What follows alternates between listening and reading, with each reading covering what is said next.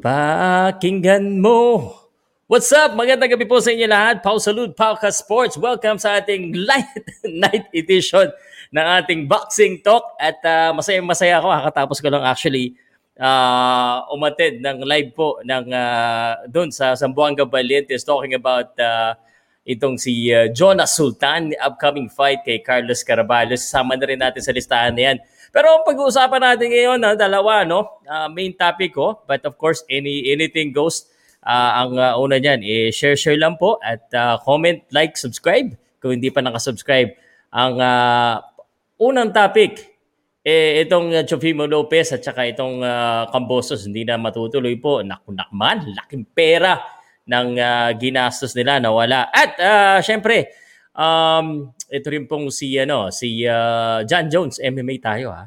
Simulan na natin ito. Salamat uh, para Kitoch, tok pa shout out naman anak kong si Sapay Sir Pau. Uh, pogi mo Sir Pau ha. Uh, idol shout out po Rosa, Rosalito at Haron G. At uh, the rest, mamaya ko na babasahin. Ano, baka dumami bigla eh. Simulan na natin to. Are you ready?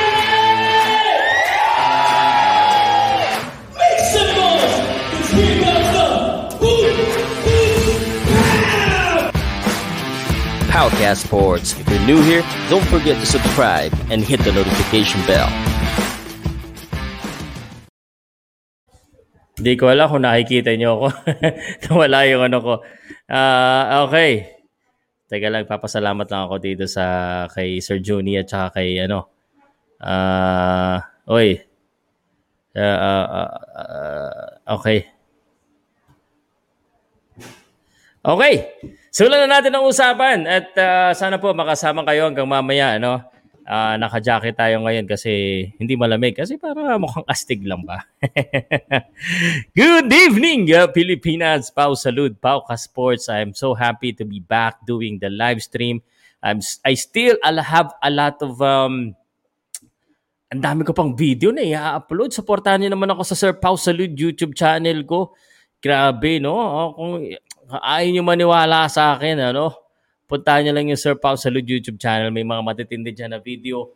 Uh, yung um, uh, ipopromote ko lang, ano? So, sa mga nanonood po nito, uh, as usual, as you know, parang uh, laki ng support ako sa Filipino boxing, sa Filipino athletes, which means uh, I still need to speak uh, to Jonathan Almacen, to Adrian Lerasan, Kiko Ayala sa MMA, nanalo sa UK, ba? Uh, at marami pa pong ibang mga Pinoy, hindi ko pa dapat isendan ko na sila ng message. Kulang lang yung oras ko eh. But uh, I will try to make time to interview them. At uh, pag na-reactivate na ulit yung aking live sa Facebook. Unfortunately, this is not live on Facebook because Facebook has blocked us until October 5 for some reason sa live streaming lang naman. Hindi ko alam kung bakit ayaw nila ako pag-live-in. Kakainis. But it's okay. At least YouTube is okay. And oy, sa StreamYard po, no? Sa StreamYard, pwede na rin po kami mag-live uh, sa Twitter. So, live na rin po ito sa Twitter. Yung Twitter ko, hindi ko masyado malaki. Kaya pag nakikipag-trash talkan ako doon sa sa ano ngayon sa sa snow eh talo ako lagi eh anyway salamat po sa inyo lahat uh, good evening um, Uh, sa mga nanonood po dyan, uh, please i-comment nyo po kung mga taga saan po kayo.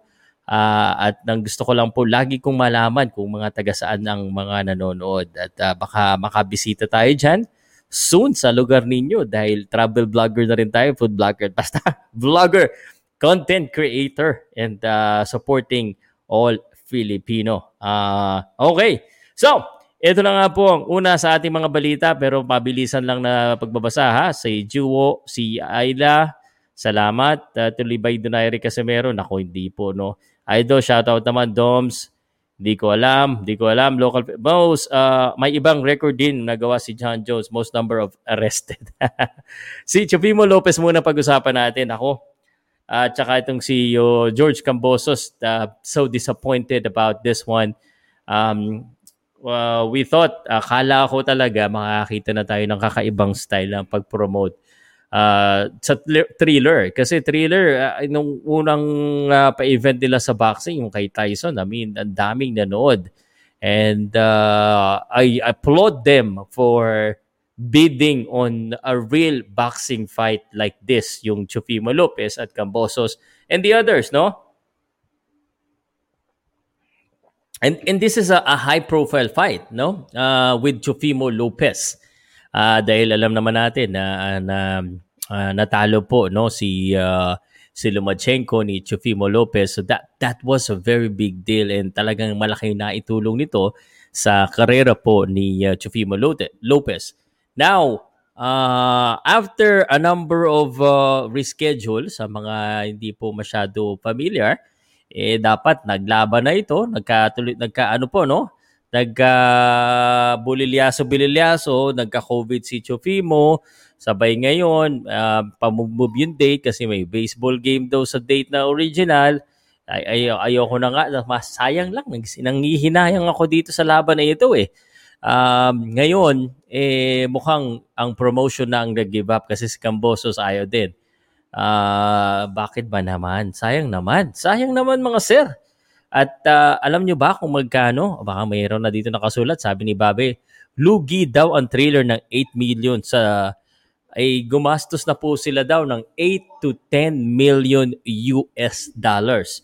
Parang maliit, pero malaki na po yan. Ano? Um, malaki yan kasi dollars yan. Para mas maintindihan po natin ano, kung gaano po kalaki ang na-damage ng itong laban na ito samantalang hindi pa po nangyayari ang laban ay Diyos ko, i-convert natin yan sa Philippine peso. Philippine peso po.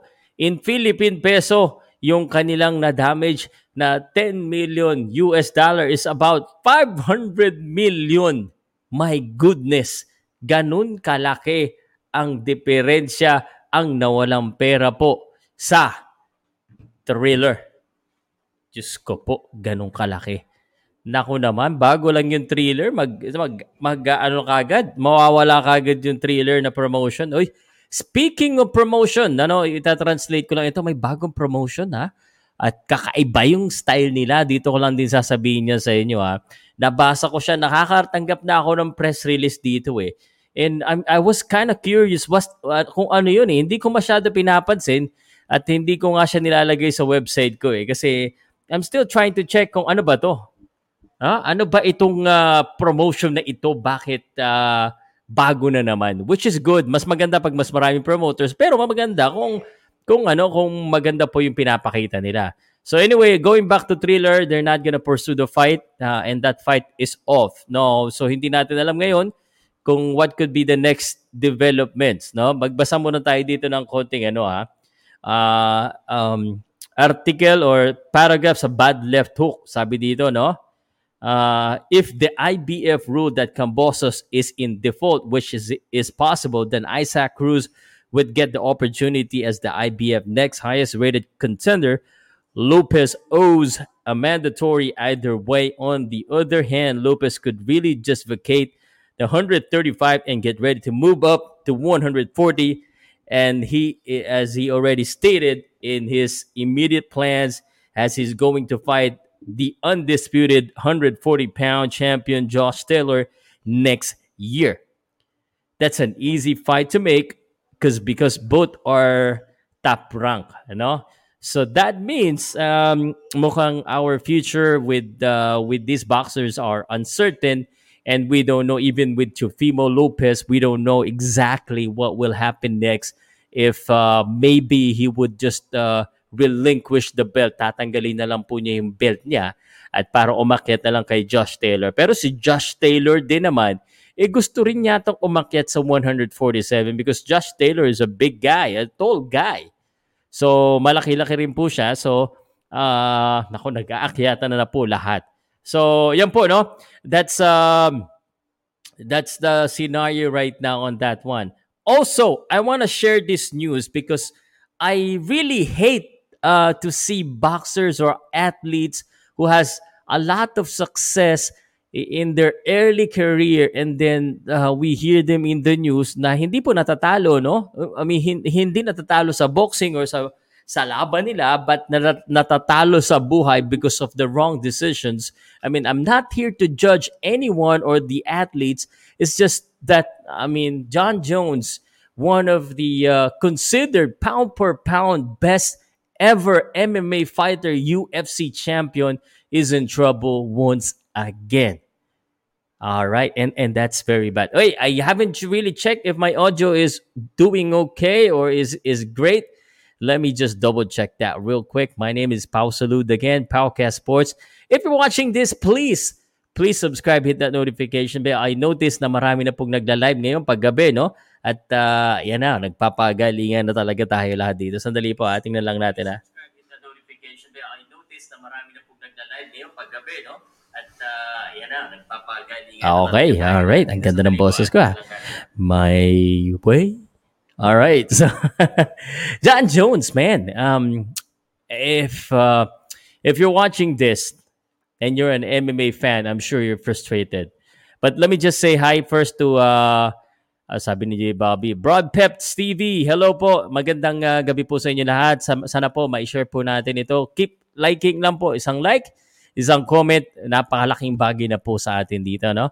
Chofimo, not a pay-per-view. Had Hadassah Field. Uh, Uh, Proland, LG Idol pa may update sa laban ni Casimero. Wala pa po, no? Uh, mukhang uh, sa Mushroom ata ibibigay Sir Pau. Hehe. Mukhang sa Mushroom ata ibibigay ang laban sa Lopez Camposo Sir Pau kasi sila second highest bidder.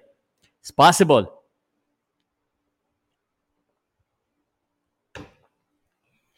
So, a lot of things happening in the in, in the boxing world. Ang hirap na nga makagawa ng uh, laban dahil lahat ng mga boxer, lahat ng mga boksingero, mga maarte na eh.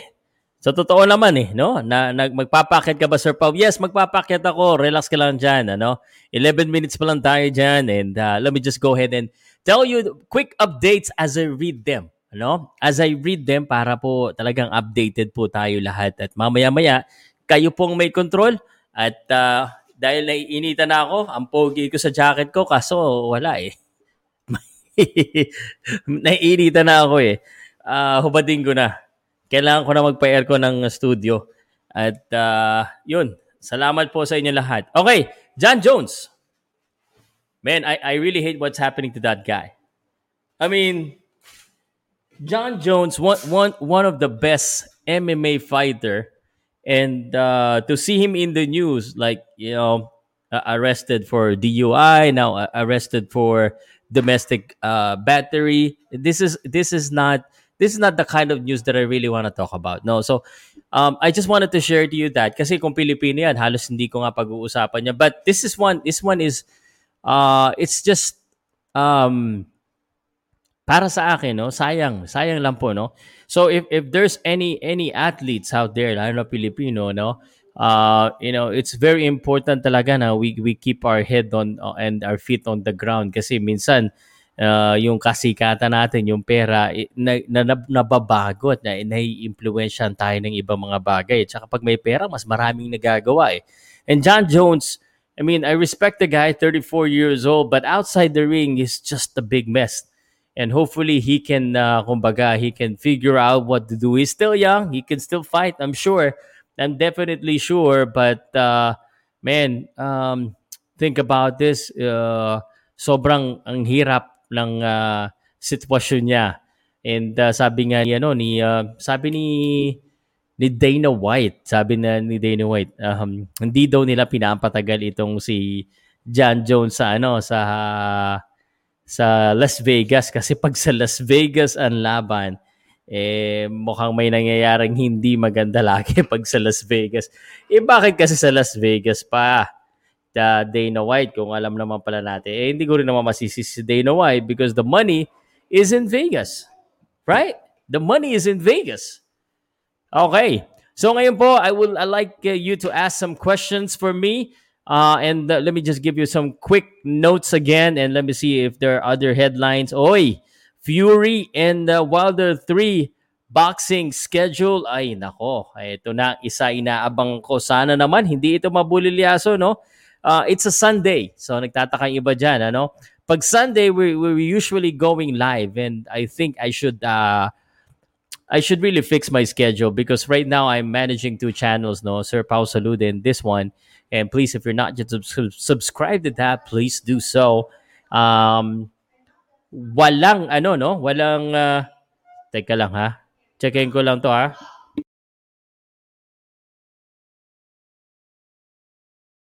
Okay, so sorry. O- October 9 ang uh, laban po ni Tyson Fury versus Deontay Wilder heavyweight uh, bout uh, for the WBC and Ring Magazine title. So that means it's October 10. So ibig sabihin, uh, ilagay na natin sa schedule natin na tayo po ay magkakaroon ng live commentary sa October 10. Live commentary Fury versus Wilder. At mabilis lang natin ito pag-uusapan ng konti uh, kasi alam niyo na naman yung sagot ko eh. Ako ay para kay Tyson Fury po, no? Um, okay, boxing is dying now because of those boxers. Well, you know, uh, very unfortunate. But, uh, oy, I, I was gonna tell you this and good thing nandito po si, ano, si Maharlika Mahal Kita. Uh, si Diego Bandido, uh, MMK Podcast. Uh, yun lang kasi ano eh, maalaala mo kaya naiisip ko kaagad eh. But anyway, um Parabellum. Parabellum. Tama ba yung pagkabanggit ko, no? This is a new promotion and a media company. The thing about this one right now is that parang one of one championship type of model na yung mga promotion ngayon eh. Parang ano ba, uh, it's a media company and a promotion in one. So, uh, Probellum pala. Probellum. Naisip ko tuloy yung ano, yung uh, John Wick 3. Uh, Parabellum yata yun. Ito, Probellum. Always ready. Uh, at ang uh, pinaka-cheap po nito ay si Richard Schaefer which is also the the guy for Ringstar. I don't know exactly what's happening to Ringstar, but he is now heading a major global boxing and media company called Probellum. Okay? And uh, Probellum is now partnering with different promotions outside of the US and all over the world. And it looks like their, their strategy uh, mainly is partnership or co-promotion. So abang-abangan po natin yung uh, promotion na yan. Ano? Um, Probellum. P-R-O-B-E-L-L-U-M. Uh, yan po, nag, uh, ang, ang dami na nila. May mga press release sila ng mga hinire nila na mga, uh, ang tawag dito, na mga talents. Pero hindi po boxers yung mga hinahire nila pa eh. So, the, the current situation is they're, let's say for example, they're partnering with uh, a, a local company in a certain country. Like for example, this one, sa Wasserman Boxing. Sa Germany yata to, no? Um, so parang ganun ang style nila. So I hope it becomes successful. The the positive thing that I see on this one with uh, Probellum's reach and Richard Schaefer, he could possibly give more exposure to the partner or to the talent partner, kumbaga, in order to promote their event. So, parang ang mangyayari dito, if Richard Schaefer has a fighter and uh, yung partner niya is a fighter, pwede maglaban, and then co-promotion. Well, it's like they're helping the local industry. No? So, yun. Bob Arum lang, malakas, taob lahat. Um, nag-attend siya ng Hall of Fame event noon, Sir Pau, then isang day lang ata. Pero after the Hall of Fame event, naglasing na agad si John Jones ayun ng bugbog ng asawa. Okay. Pero di daw siya iinom uli. Interesting, di ko pa na naispatan yan. Great news. Uh, nagtayo ng sariling boxing promotion at outfit. Yeah, okay. So please let me hear about the Sunny Boy uh, Haro, one of the uh, my favorites. Uh, also Arthur Villanueva, mga batang magkapatid na Peñalosa. Thanks po. Um, update kay Carlo Peñalosa ha. Sandali lang ha. Ang update po kay Carlo Peñalosa is his training in the US. Maybe we'll get uh, an interview with Carlo Peñalosa to, no? Uh, ngayon ko lang nga gagawin ito. Um, kailangan ma Carlo Peñalosa. Sulat ko na dito. Nasa US po si Carlo. Si Dodi Boy, um, I don't think he's fighting again but he's also in the US. Si Dave Peñalosa, I I do not know the update as well for Dave Peñalosa. But uh, we'll see if we can get one. Kay Sunny Boy Haro, I think he's training pa rin. Uh, uh, nagte-train-train siya yata at um, nag-fitness trainer din siya. Si yung Arthur Villanueva, he's currently signed with uh, uh, the same promoter of uh, Mark Bariga. Mark Bariga is uh, looking to have a fight this November. Okay? Okay, salamat po, no? Yes, ta, sa sobrang iwasan ng mga boxers ngayon, mas ma, mahihirapang mapalitan si Pacquiao sa pagiging go, uh, GOAT. Dodi Boy, sayang siya. Si Carlo Peñalo sabay yung number one sa Gab, um, which I am not sure what you mean by that. Sa rank, anong ranking? Siguro nakarang pa rin siya. Pwede. Posible siyang na, na, nakarang pa rin yata, no? Sa superfly ba siya or sa flyweight? Okay. Okay. So, tuloy-tuloy po tayo sa usapan. Wala ako sa, sa, sa topic ko, no? So, Tyson Fury, Deontay Wilder, October 9 po yan. At um, merong mga undercard dito at uh, ito yung gusto kong sabihin sa inyo. Uh, papakita ko yung website ko sandali ah. Para ma-promote din yung website ko dito. Um, kasi ito yung website ko, ina-update ko pa eh. Actually, wag ko na pakita. Daming ads eh. daming ads. So, um, uh, October uh, 9 pala, may laban din si Berlanga at saka si, uh, si Coerces sa undercard po ni, ano, ni uh, Tyson Fury. Si Edgar Berlanga po yan. Ito po yung isang heavy-hitting middleweight champion din from top rank. Is gonna be uh, fighting on the same card of Tyson Fury. Uh, isa pa pong gusto kong sabihin sa inyo, no? Um, itong si Jonas Sultan uh, na may laban sa October 30. Abangan nyo po yan. No? I still do not know how we will be able to watch that fight Uh, but uh, that fight will be on the undercard. Papabasahin ko lang natin ito ha. Uh, okay. Of Cepeda and uh, Vargas Junior welterweight showdown, uh, showdown headline Halloween weekend at the Julio Theater at the Madison Square Garden live on ESPN Plus. Unfortunately, ESPN Plus is not available here in the Philippines. However, we'll see if we can get the link or if it's gonna be available on Fight TV.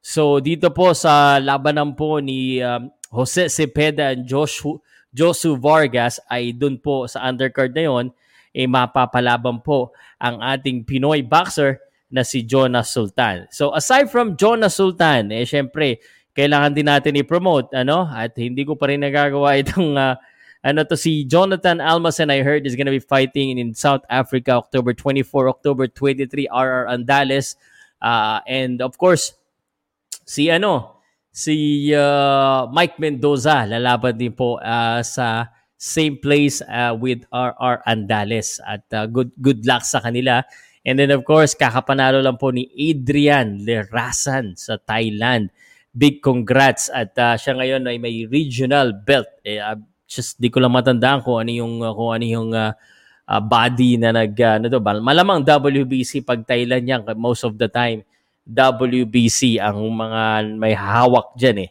So, all right. So, it's now time for me to answer your question. Oh, uh, may one rounder na kalaban sa ESPN co-main event ng Top Rank. Okay. Damn, that's a historic venue. Well done, Jonas Sultan. Okay, give me some questions, guys. Give me some questions. And uh, let's now go ahead and uh, post the link um, para within two hours lang tayo no, sa, sa live natin. At uh, ito na, video chat with Powcast Sports. Gusto ko yung ano maganda-ganda yung kwentuhan natin ngayong gabi no. Medyo painitin natin ang ating kwen 200. At uh, sabi ni uh, Antonino, picking Wilder by KO gut feel LNB uh, pero Fury talaga ang favorite no doubt. I just don't think may hunger si, si Fury like nung first and second kay Wilder. Isang bump punch lang ni Wilder ang makatama. You know, you that's a very good point, uh, Anthony, no? It's just that um, alam mo, as a influencer or some call me boxing analyst or kumbaga nagpipredict, the safest bet is of course Tyson Fury. Yun lagi. Actually, most of the time, if I want to be safe, ganun ang ginagawa ko. But most of the time, if I'm being safe with my prediction, dun pa ako na, na, na, na nagkakamali eh, no? Pag mga hindi ko kabisado, I just just look at the ano, just look at the odds. Yeah, ah, this guy is gonna win. Uh, but you know, there are things that we don't know, especially pag mga ganitong laban na hindi natin mismo kilala yung boxers, hindi tayo nakapanood ng mga training nila and we're just basing it on box rec, yung kanilang laban, eh, malaking bagay po yun. Pwede pong may iba tayong hindi nalalaman. Ano? And like what Anthony said, uh, eh, isang punch lang pwede magbago lahat. So, I think talagang malaki ang chance din ni Deontay Wilder kasi I think he's very motivated for this one because he wants to get back at Tyson Fury. Unfortunately, Anthony, I just don't think he can. Um, I think uh, Tyson Fury is just too skillful. Um, but I mean, one one punch really talaga it can change kasi natamaan na naman si Tyson Fury eh. Dati, mas mas solid lang siguro kailangan na patama. kasi para hindi na bumangon uli si uh, Tyson Fury. Uh, yun ang sa aking palagay. Ano? Pa, ayun ang sa aking palagay, no? Oy, ito na si Fury is a joke. The fat gypsy never defended his belt. Pasok ka na dito, man. We should have a debate on this one. Sir Pao, kanino ka sa laban ni Donaire? Ah, uh, nasa na? Wala na. Nasa na? Uh, Sir Pao, kanino ka sa laban? Donaire at Gabalio kung papipiliin ka Siguro, let's rephrase the question, Jaymar, no? And syempre, naiintindihan ko naman kayo na gusto nyong pumili ako. So, but let's let's rephrase the question. Uh, kasi kung kanino kakampi, gusto kong sarilinin na lang. At kung kanino ko kakampi, pareho sa kanila. But kung sino sa tingin ko yung lamado at sino yung sa tingin ko mananalo, pwede kong sagutin yan. But it doesn't mean po na kung sino yung sa tingin ko mananalo, doon ako kakampi or vice versa. Okay?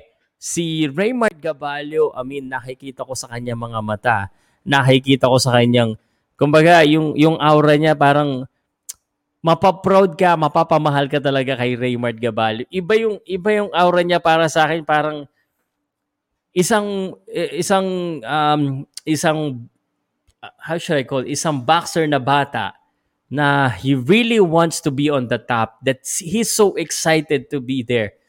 So, meron siyang fighting chance. Pero if you're gonna ask me kung sino yung lamado, eh, syempre, Donaire po. Okay? Salamat. Alam mo, pinag-usapan na namin kahapon yan.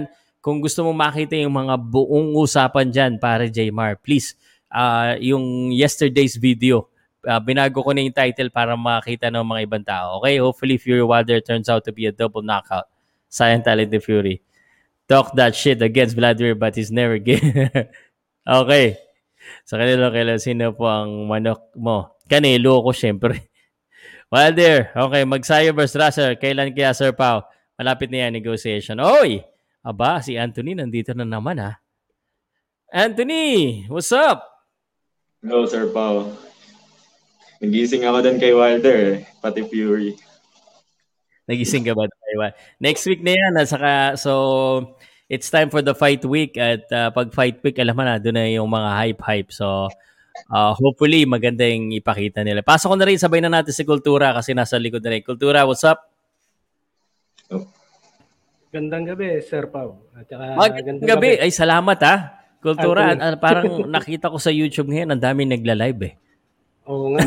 dami nga eh. Dami. Dami nagla-live. Pati, Uh, pati noti- mga kaibigan natin. Actually, bago ako nagsimula nito, guest pa ako doon sa isang live. Eh.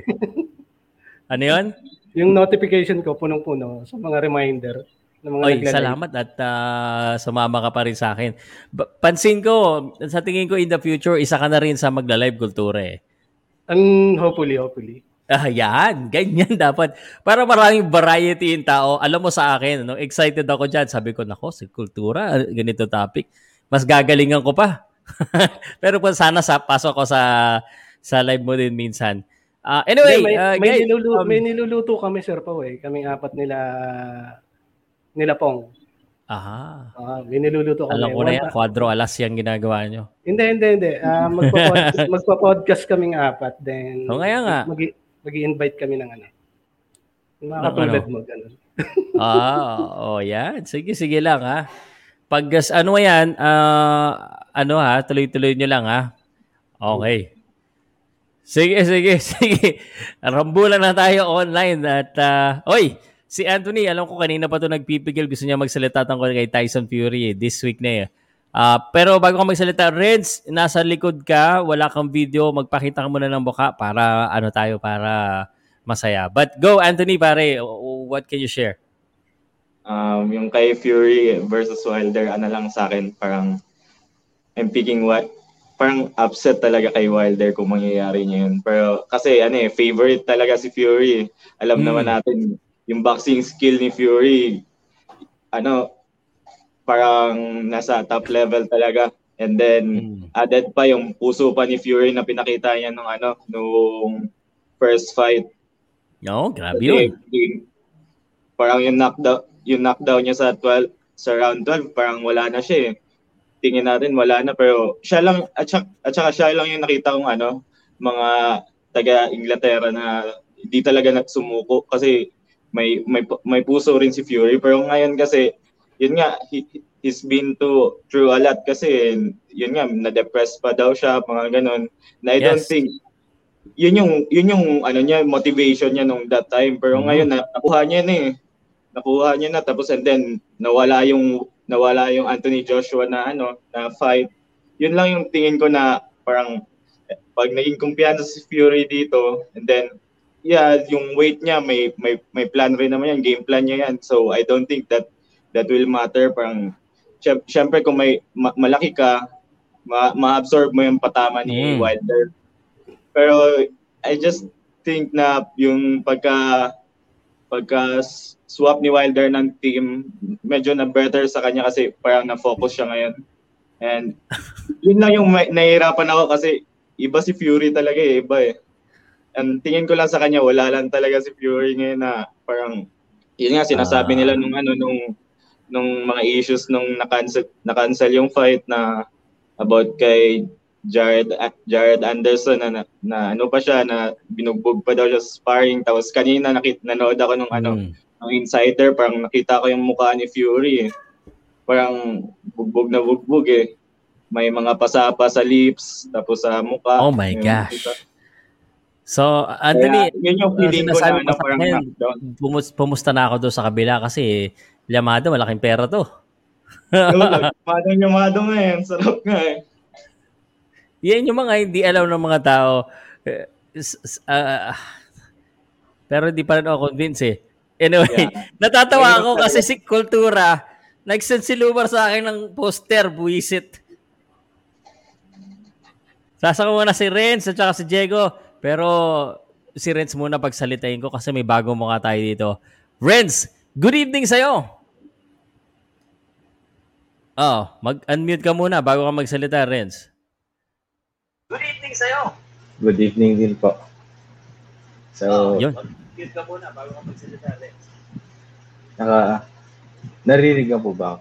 Naririnig kita, pati sarili ko naririnig ko. Pakihinaan ng radyo. Sabi, Ang dolo ko.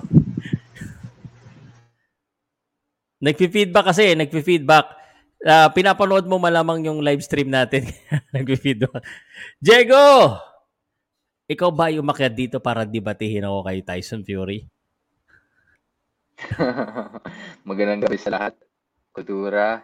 I'm glad na mag um, magsa-start ka na ng podcast kasi I'm gonna love watching that. Dito muna tayo kay Sir Paul. Let's steal state secrets. I- i- isa ka rin na. sa mga isa ka rin sa mga inaasinta namin. Alam mo ba? Alang Paano niya. Ibig sabihin, darating ang panahon, wala na akong guess kasi kanya-kanya na tayo. kanya-kanya na. Nakaway namin yung topic mo. We're just here to gain your trust. well, you know, I'm gonna do better. At okay lang yan, pas magalingan nyo pa para mas galingan ko rin. Mas maganda yan, mas marami tayo sa taas. At ah, pwede ko na ba ilabas yung poster na ginawa nito ni Lumar? Game. Pwede ko, teka na, pwede ko ba to ilabas?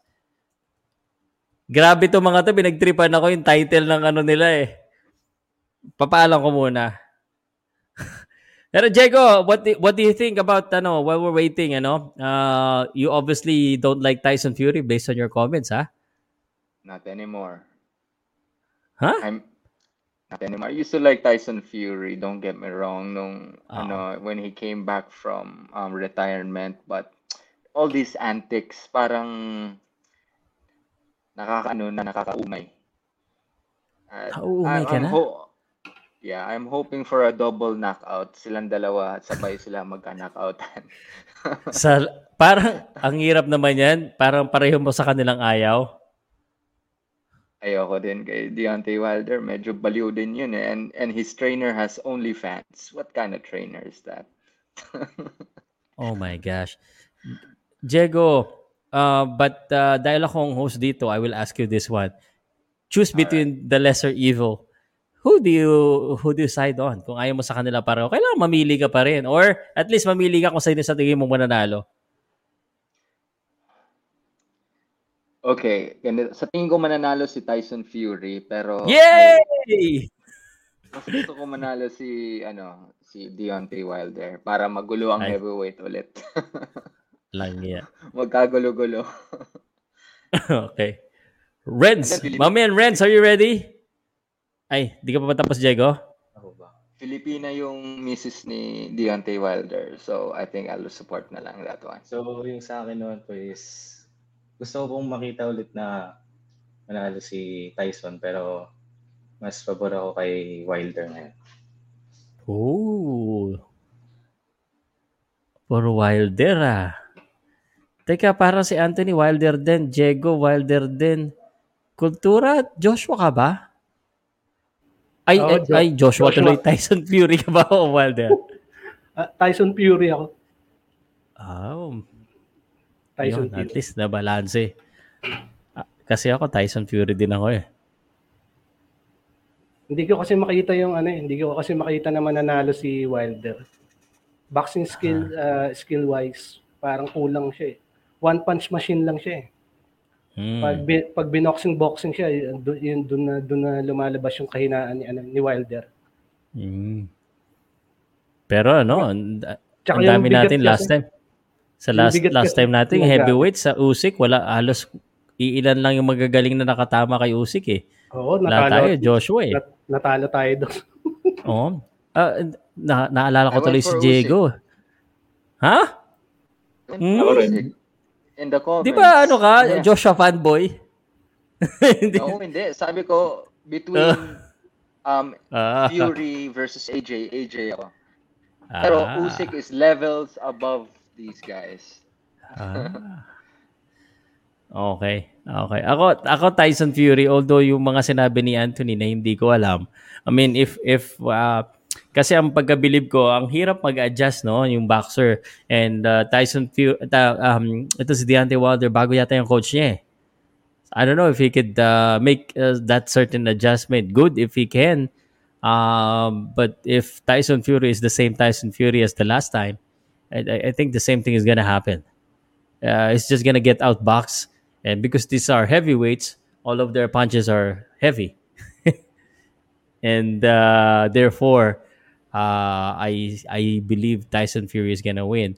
I need to be convinced some more why Deontay Wilder is gonna win. Meron ba tayong ano, um, iba pang mga sekreto dyan para ma- i-place na natin sa ano? ito, Wilder din ito. Wilder din. Lumaki na binti niya. Eh, ito pala, no? Napanood ko yung, ano, yung press con. Do you think Wilder is really this um, focused and motivated this time to win?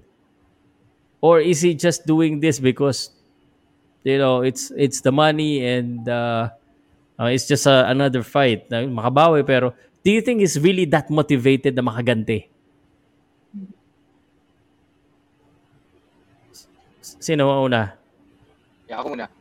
Yes. Okay. Then, then siya after. na- kasi that was Go, Diego.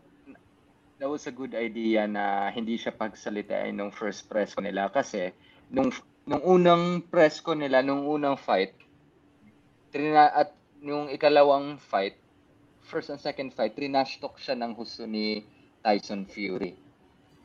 So, natalo siya doon and he got um you know he got embarrassed a bit kasi hindi siya magaling magsalita eh.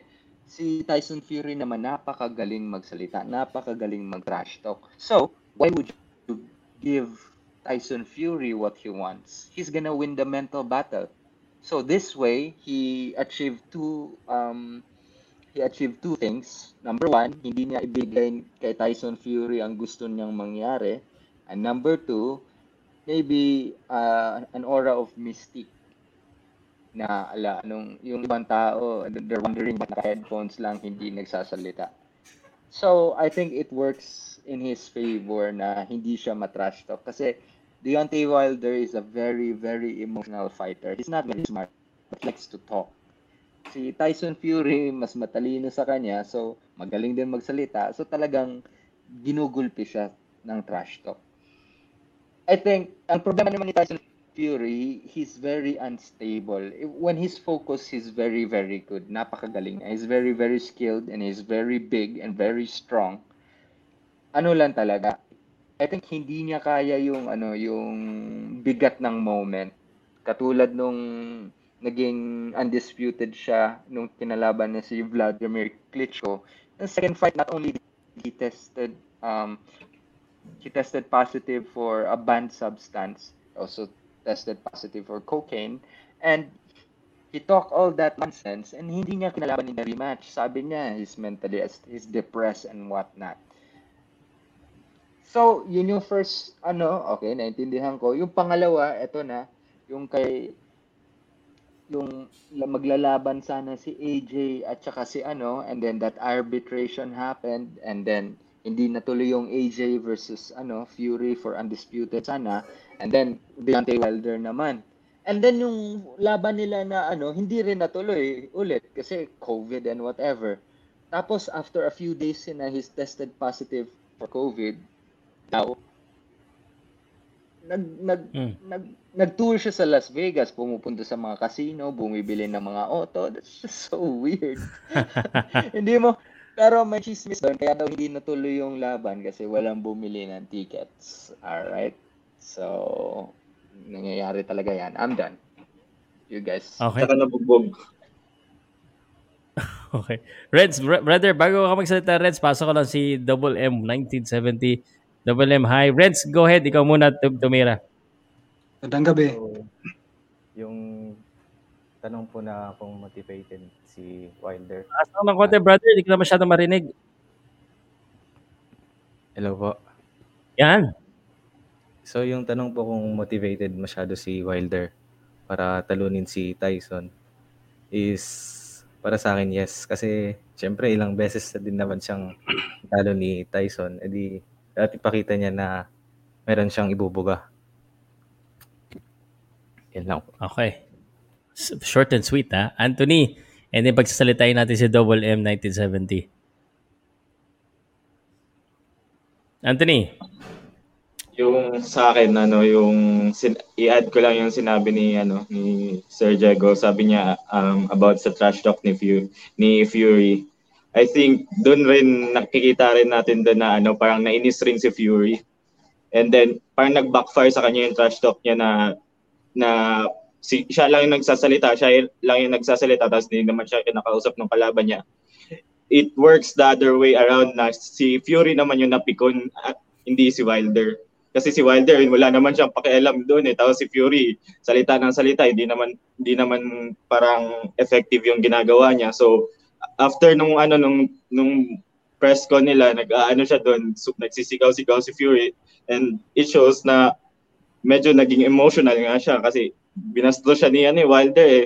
Hindi siya nirespeto ni Wilder eh. And then about sa ano naman issues about kay Fury, yeah, tama talaga si ano Sir Diego na meron talagang ganun si Fury na um kasi nga 'di, 'di ba na undergo siya nag-undergo siya ng ano anxiety daw ta- kaya tumaba rin siya sa ano niya sa kalagayan niya and then yun pa nangyari pa sa kanya nung mga ang laki kasi nung pera nung makuha sa nila, nila ni ano, eh, Anthony Joshua and ni ano eh, ni Mm. Fury. And then yung yung tatay niya parang bigay bigay mo na lang kay ano De- Deontay Wilder yung ano yung yung yung separation pay na ano parang mag-face muna sila ni Joshua. Pero yun ayaw tanggapin ni Bob Arum and then si ano si si jo, si si Fury parang hindi rin niya tinanggap. So yun, medyo na ano sila backfire sila doon and then daming issues around na. So I think medyo nahihirapan talaga si Fury ngayon sa camp niya. Okay. Ayun yung mga yan na, nakikita natin na subaybayan natin. No? Ah, but uh, Double M 1970, baka gusto mo mag-share ng iyong thoughts about uh, Tyson Fury and uh, Deontay Wilder next week na yan. Teka, teka. Unmute muna kita. Parang nakamute ka pa yata eh. Okay, go pare. Okay na? Did you hear me? Yes, I can hear you, brother. Um, well, uh, siguro kay Fury ako dyan. Um, Mm. Yun lang, sa tingin ko lang, Fury ako dyan. Yun lang, yun lang. Sasabi ko muna. okay. So, uh, uh, ang mabilis na mga ano ng uh, Fury. The thing about this, um, totoo eh, uh, nagbasa kasi rin ako ng mga stats-stats. Uh, usually Fury, pero yung mga points ni Anthony, eh, we should take that in consideration um, sa laban na to. Uh, okay. So, aside from that, no, dyan sa laban ni Fury, um, I think na insert din dyan yung ano, yung ah, kay Edgar Berlanga if I'm not mistaken eh. Nabalitaan niyo yun. Middleweight ito, ito yung sabi nila posible daw makakatapat din ni ano ni ah, Canelo. Mm. Parang hindi kayo convinced ha. Hindi kayo convinced ha. Anyway guys, um, naikwento ko na rin yung tungkol sa ano kay Jovimo Lopez but uh, is, are there any things na gusto nyong uh, i-share or uh, topics na gusto nyong pag-usapan aside from uh, yung uh, ating uh, na, napag-usapan na? Kanina napag-usapan ko na si Jonas, si Jovimo Lopez. Kung wala, ako na magdi-decide kung ano yung next topic natin. Meron akong gustong sabihin about a little bit about Teofimo Lopez. Sige. So, Wala yan si yung, for example, pag wala wala ka pa dyan, tapos nag-aangas ka na, uh, I mean, nag, nagde-demand ka na ng kung ano-ano, it will backfire eventually. Ito, pinabayaan siya ni, kasi gusto ni, ni Teofimo na lumaban sa thriller against a lesser known opponent. And then, ayaw una ni Bob Arum, sabi, sabi ni, tapos nag, pumilit si Teofimo Lopez. So, sabi ni Bob Arum, okay, ba- bayaran niyo ako kung yung yung party ko. So, ganun. So, nanalo yung ano thriller sa first bid. Then ngayon, hindi na to. Ay, ayaw din. Kasi si Bob Arum, he was building up Teofimo Lopez. Ang lumaki na yung ulo ni Teofimo Lopez. He thought he can do whatever he wants. And he thought na hindi na kailangan ni ni Teofimo Lopez si Bob Arum kasi natalo niya si Lomachenko eh. And a lot of that is because of Bob Arum din. So, yun yan. Sometimes it backfire. Sana ma- makita la, uh, it serves as a lesson to a lot of boxers. Now, we have to be careful with our dealings with these people kasi they have the power to, you know, um,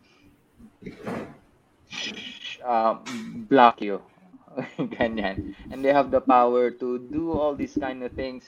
Kahit sabihin mo na dun sa rival promoter ka pumunta, eh, yung etong promoter A is not gonna ngayon pa lang they're big rivals na promoter A is not gonna risk promoter B para lang sa isang fighter. Mm. Buti kung si Canelo Alvarez yan or si Floyd Mayweather kasi malaking pera talaga yan. Eh, pero sila dito sa lower weight class 135, no money in there. So, yun lang. Very good point. Uh, Anthony, then Renz. Um, mag-add lang ako dun sa ano sa Lopez na nangyari. Um, sa sa thriller naman ako, um, I'm going to parang may rant lang ako sa thriller about sa kanilang mga pinagagawa. Kasi um, medyo medyo nagkaano rin sila eh, nagka parang lumaki rin yung ano nila, thinking nila sa sarili nila na sila na yung ba- babalik sila ng ano ng boxing is still nila yung boxing sa ibang promotions um, dahil dahil nung sumikat yung ano pagbabalik ni Roy Jones pati ni Mike Tyson. So ano nag ano nag ano agad sila na eto na lang ikukunin ko to si Teofimo Lopez and then nag-bid sila ng 6.17 I think. Ngayon, ang nangyayari ngayon is nag-backfire sa kanila. Sila pa yung nalugi ngayon and then right now sa kanila lahat nagka-cancel yung mga yung mga fighters sila Oscar De La Hoya something. Sila tapos ang nag-step in sila Evander Holyfield na sobrang tanda na. So wala masyadong tumit tapos nawala pa si ano Jake Paul sa kanila. So nagba-backfire talaga sa kanila ngayon. And then sinabi rin ni nabasa ko rin sa article ni Dan Dan Rafael na sinabi niya na um nag nag ano daw nag nag-petition daw yung yung thriller na tanggalin si George Cambosos. Eh I have to defend George Cambosos rin kasi si George Cambosos Cambosos siya yung siya yung parating nag-aantay ng laban at hindi nag hindi hindi nag ano ng laban hindi hindi nag-quit sa laban. Um the fight have, should have a nag, mag, magaganap sana eh, nung, nung, nung June June 5 and then na ano na naman ng June 19 and, and because of COVID na naman yung June 5 kay ano dahil kay Mayweather. And then ano June 19 na COVID. Tapos August 14 dapat sa ano sa Mm. Australia. So lahat yun pinirmahan ni ano ni George Camboso. So wala walang walang ano walang pawala ang ano thriller na to. Kasi si Jo- George Cambosos gusto niya lang ma, ma- maano na talaga yung fight. And then ngayon si Teofimo Lopez gusto na rin magbigay na lang kay Cambosos. Kasi malaki rin yung malulugi ni Teofimo Lopez. Kasi kung hindi mangyayari ito sa thriller mag magbabalik ng pera si Teofimo Lopez ng medyo malaki kaysa kasi ano eh ang next bidding sobrang la- layo ng gap parang half yung gap 6.14 and then yung next bidder 3.25 million lang kay sa matchroom kay E- Eddie Hearn. So ang balak ni Teofimo Lopez bibigyan na lang niya ng ano ng extra pay daw si ano kasunduan gentleman's agreement daw kay kay Cambosos which wala nang ano kwenta kasi ang dami mo nang ano eh ang dami, ang dami nang nangyari kay ano eh kay Cambosos eh. Ang gusto ni Camboso 60-40 tayo ngayon kasi wala na eh pinag-antayan niyo ako ng ganito, ang laki na ng gastos ko. So ano mangyayari sa akin ngayon? basta-basta na lang ako magpapaano sa inyo. And then yung IBF naman, mat- matibay rin kasi yan si Cambosos. I think it's it's pa- partnered with ano, with yung attorney niya si Smith na attorney nila nila Canelo. So may may pangalan rin talaga yung attorney ka- ni Cambosos kaya I don't think ma- Hindi siya matatanggal. sila ng ano ng IBF. Okay. Alright, ang daming mga ano ah, story behind the scene story na shinare mo ngayon, ano? Ah, Renz, ikaw ano ano ba yung gusto mo sabihin? Ah, dadagdag ko lang po dun sa sinabi ni Sir Diego kanina na lumaki po yung ulo ni Lopez after niya matalo si Loma and hindi siya naging patient enough. Yun nga, yumabang siya. Then kap sa tingin ko po, pag nag-rematch ulit sila ni Loma tsaka ni Lopez is matatalo ni Loma. So, 1-1 sila kapag. And minsan mga ibang boksingero feeling nila mas malaki sila sa mga promoters kaya pumapangit minsan. And yung masasabi ko po dun sa thriller promotion is medyo toxic kasi kung sino-sino na lang yung mga pinaglalaban nila and sayang yung magiging laban sana nila ni Lopez at saka ni Cambosos. And tanong ko lang po sana if tama ba na maging demanding si Cambosos dun sa nangyari? Oo naman. lang. Dapat naman talaga mag-demand siya. Kasi ano eh, sa mga boxer kasi may may limit lang yung ano eh, may limit lang talaga yung ah, training nila eh. Pag sumobra sila doon, baka ma-overtrain na sila eh. Eh kung ya ano, kung laging nare-resume ng nare-resume ng nare-resume, ano, ma- masusunog sila. Kaya yun yung iniiwasan ni Cambosa siguro na ano, kung nakatakda to ng October 4, tuloy na natin ng October 4. Bakit ang daming dahilan, di ba? Kaya is, yun, hindi mo rin maiwasan na mag ano si Cambosas eh kasi gusto ni Cambosas na ma ano, matuloy yung laban kaagad. Hindi yung pa paurong ng paurong ng paurong na hindi naman natin alam kung matutuloy pa ba o hindi. Di ba? Let me let me share my two cents on this one ano. Uh, meron kayong points na sinabi na yung boxing ngayon, medyo maarte na nga yung mga boxers. Some boxers think that they're bigger than the the promoters.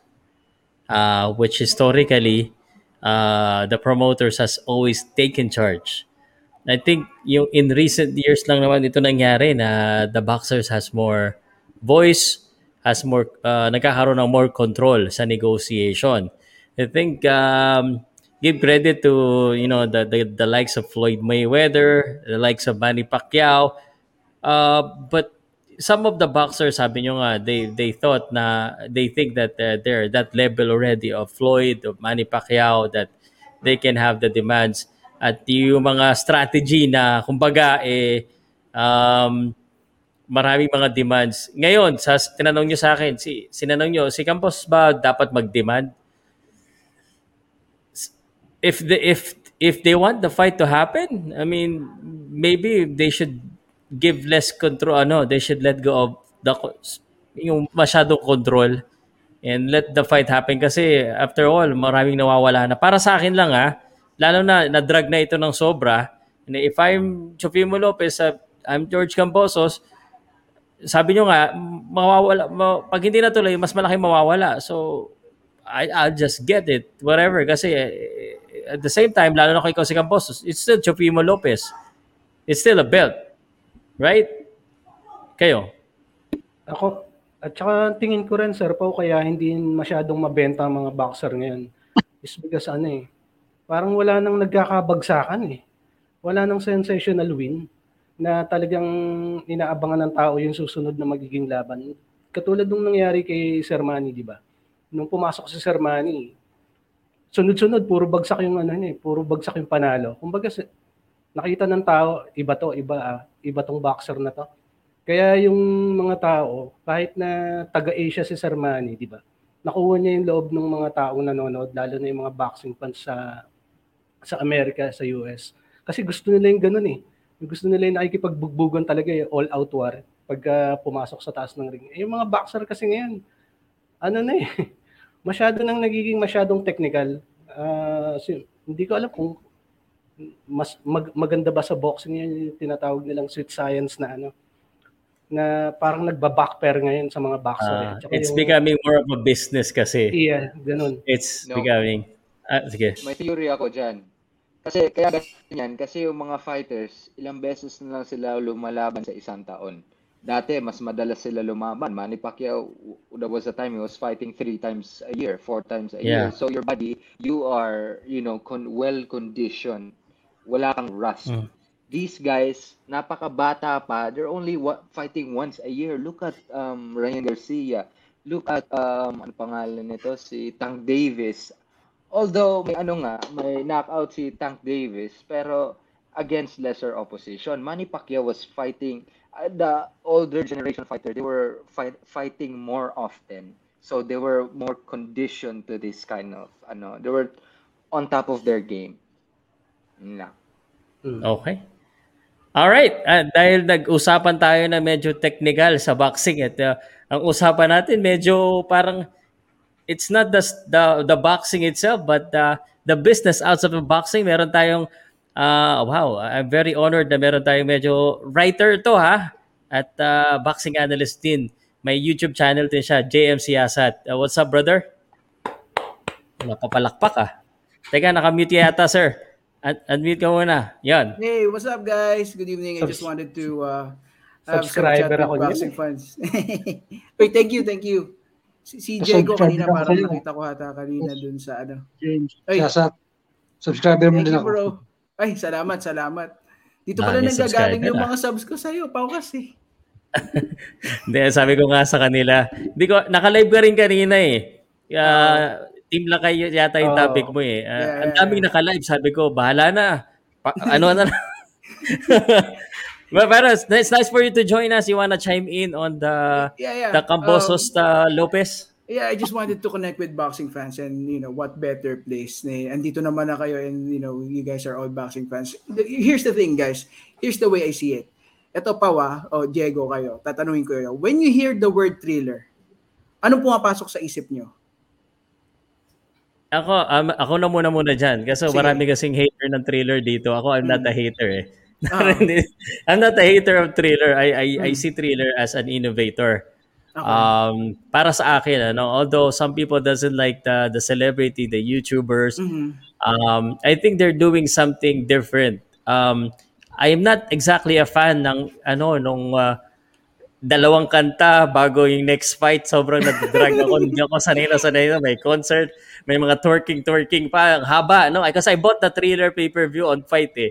So, but um, yung pagpasok nila sa Chofimo Lopez Cambosos, na bigyan ako ng hope na thriller is not only there to promote entertainment kind of fight but also real boxing fight. Unfortunately, these things are happening. Sabi nga sa comment, naubusan ng swerte ang Twitter.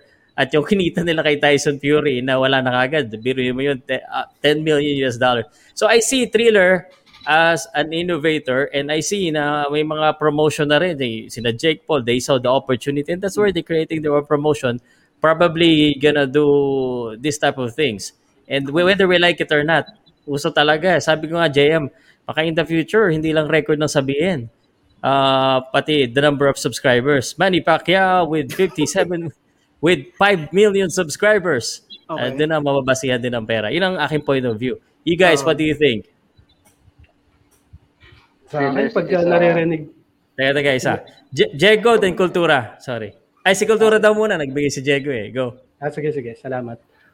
Sa akin, para sa akin, pag naririnig ko kasi yung thriller, parang pumapasok sa utak ko, sa utak ko, ano eh, entertainment talaga eh. hindi ano eh, hindi boxing eh. Hmm. Parang unang pumapasok sa utak ko, YouTube, YouTube, YouTuber, eh, mga ganun. So Mhm. parang di seryoso, mga ganun. Wala, yun lang. May perception lang ako na ganun. Okay. Jego? It's an absolute shit show. Uh, on a Uh, uh, But say that again. Say that again. Na naputol eh. absolute shit show. Pero- Lagyan ka. Okay. A- a- a- alam niyo ba yung ano yung history ng may-ari ng thriller? Oh, sige. Para parang may pyramid scheme siya dati na you know, Ah, he's a fraud. Yeah. Okay, here. So he's bringing that to boxing. I think I, this is my this is just my speculation. I think you know the big boxing promoters, the the the people who holds boxing. I think they're trying to kick Thriller out. They're doing everything they can. Kasi oh. these guys they have no connection. They came out of nowhere and then they're doing this. I think talagang may pissed off a, a, a few people in boxing. Yun na nga. Okay. Uh, guys, the other ends.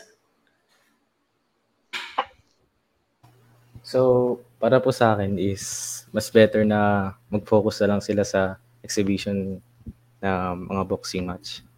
Mhm. Kasi, tsaka wag na po silang mangialam miso dun sa uh, real boxing talaga.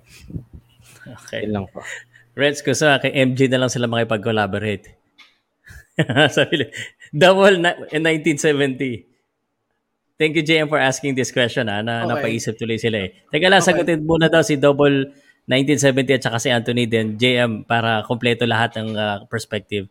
Double M 1970. Ay, sa thriller ba? Yung, Mm. well, yan nga. Entertainment eh. Pero hindi lang ako ko. Basa ko dyan sa kwan na yan. Parang Okay. hindi sila seryoso sa kwan. ah. Parang hindi sila bagay sa isang serious na kwan. Event. Di ba? Okay. Grabe. ah. Ah, Anthony, Um, yun sa tanong ni Sir JM uh, about s- anong naisip natin pag sa three pag nababanggit yung thriller is actually excitement kasi thrill nga eh. So um nakikita nakikita lang natin na yun nga sa base sa mga sagot natin na we are expecting for excitement kasi mga ano nga mga mga showbiz mga kilala sa mga ano eh tapos meron pang mga mga legends sa boxing So, yun yung expected sa kanila. And then they they are trying to do, to um to upgrade and upgrade and upgrade hanggang sa nag-backfire yung up- pag-upgrade nila nagiging downgrade. So, yun yung nakikita ko sa kanila na parang medyo medyo wala sila sa timing talaga. And then um yung yung platform nila is um medyo medyo low key na medyo pagka ano nagbibigay ng thinking sa atin na medyo bastos na may mga ano pa may mga 58 years old pa na lalaban na matanda na. And, and then parang parang yun nga sinasabi nga nila na 58 years old papalabanin mo and then ano para lang sa pera hindi mo inaano yung health ng ano and then okay. Yeah, meron meron naman yung ano health na ano na nagche-check sa kay Evander Holyfield but yun nga speaking of entertainment, hindi naman magiging entertainment yan kasi matanda na siya. Okay, Anthony. Sige, JM, ah, I'm interested. In... Ay, teka. Nagtaas pa si Reds eh. Baka para sagot na lang. Ah, Reds, ano-ano ba yon? Excited na ako kay ano yun. Dagdag ko lang po na kapag nangialam sila dun sa real boxing, masyadong malaki ang pera. Kaya lalaki yung ulo ng mga pro boxer. Kaya dapat stick to... So ayaw mo kumita sila ng malaking pera. sige, sige. Anyway, JM, sige pare, ikaw na. So, yun na, basing sa lahat ng sinabi nyo, actually, agree ako kay Pau. Okay? Now, this thriller is an innovator. Okay? But what was the impression that they made out of all of this? Agree din ako sa sinabi ni Diego. At Pau, magbabasa-basa ka, yun naman talaga sinasabi ng mga tao. This thriller is a circus sideshow, shit show, clown act, whatever it is that you actually want to call it. Okay? Saka ba naman nakakita, Ben Askren, walang kamay, nagbo-boxing. Okay? So, wh- what do you call that? It is what it is. Now, itong uh, Teofimo Lopez versus Cambosos na to, it was their shot to make themselves look authentic. It was their pathway to legitimacy. Na kami, ito, legit boxing promoter kami. Ayo, kita mo, yung tumalo kay uh, Lumachenko, eh, ilala- ilalaban namin sa mandatory, di ba? It was their shot. It was their way to make themselves look legitimate. Now, tama si Pau, innovator, because they know how to make these circus side shows work. They make money out of it. Okay? Pero ito ang problema. Do you know how to make money out of a legitimate boxing match? Okay? Kaya before, months back, you would have to go back to what Bob Arum said. Sabi ni Bob Arum, I would never put up, you know, a purse bid of more than 3 million para sa Teofimo Lopez versus George Cambosos because he knows what he's doing and he knows what these boxers are worth and what they can actually generate. So if I'm not mistaken, Bob Arum has put up some 2.5 million in uh, dun sa first bid na yon. And then it was matched by uh, Hearns with 3.5 million dollars. Okay? Then out of nowhere, out of nowhere came along Thriller, naglagay ng 6 million, almost double ng nilalagay nung uh, matchroom boxing. So first things first, where did you get that figure? And how do you know that you are going to make money out of this? Because unang-una, Tio Fuimo Lopez, as good as he is, all right, he is not a household name. Right? Mm. Yeah, kilala nyo siya kasi you guys are boxing hardcores. You know, you're boxing. But can you actually sell him to the casuals? Just like how you sold, you know, maybe whatever kung sino pa or the oldies na old-timers na na draw mo the likes of, you know, old Tyson fans na manood ng show mo. Okay? So, dun pa lang na nag-first bid sila for 6 million dollars, that to me was already alarming eh. Okay? That already uh, spelled trouble. 'di ba? How are they going to recuperate that money? So ito, yung tinitingnan nilang bagong date, I think this was already the fourth or the fifth time na gusto nilang baguhin yung date and venue. Pero we, we would have to go back a little, guys. Ano ba ang nangyari prior to this? Okay? Ang nangyari po kasi, before all this na gusto nilang palitan, uh, yung dismal pay-per-view show nila na Holyfield versus Vitor Belfort reportedly did a dismal pay-per-view buys of 150,000. Okay? Lugi pa po sa premyo ng mga fighter. Okay? So talo ang thriller doon sa event na yon.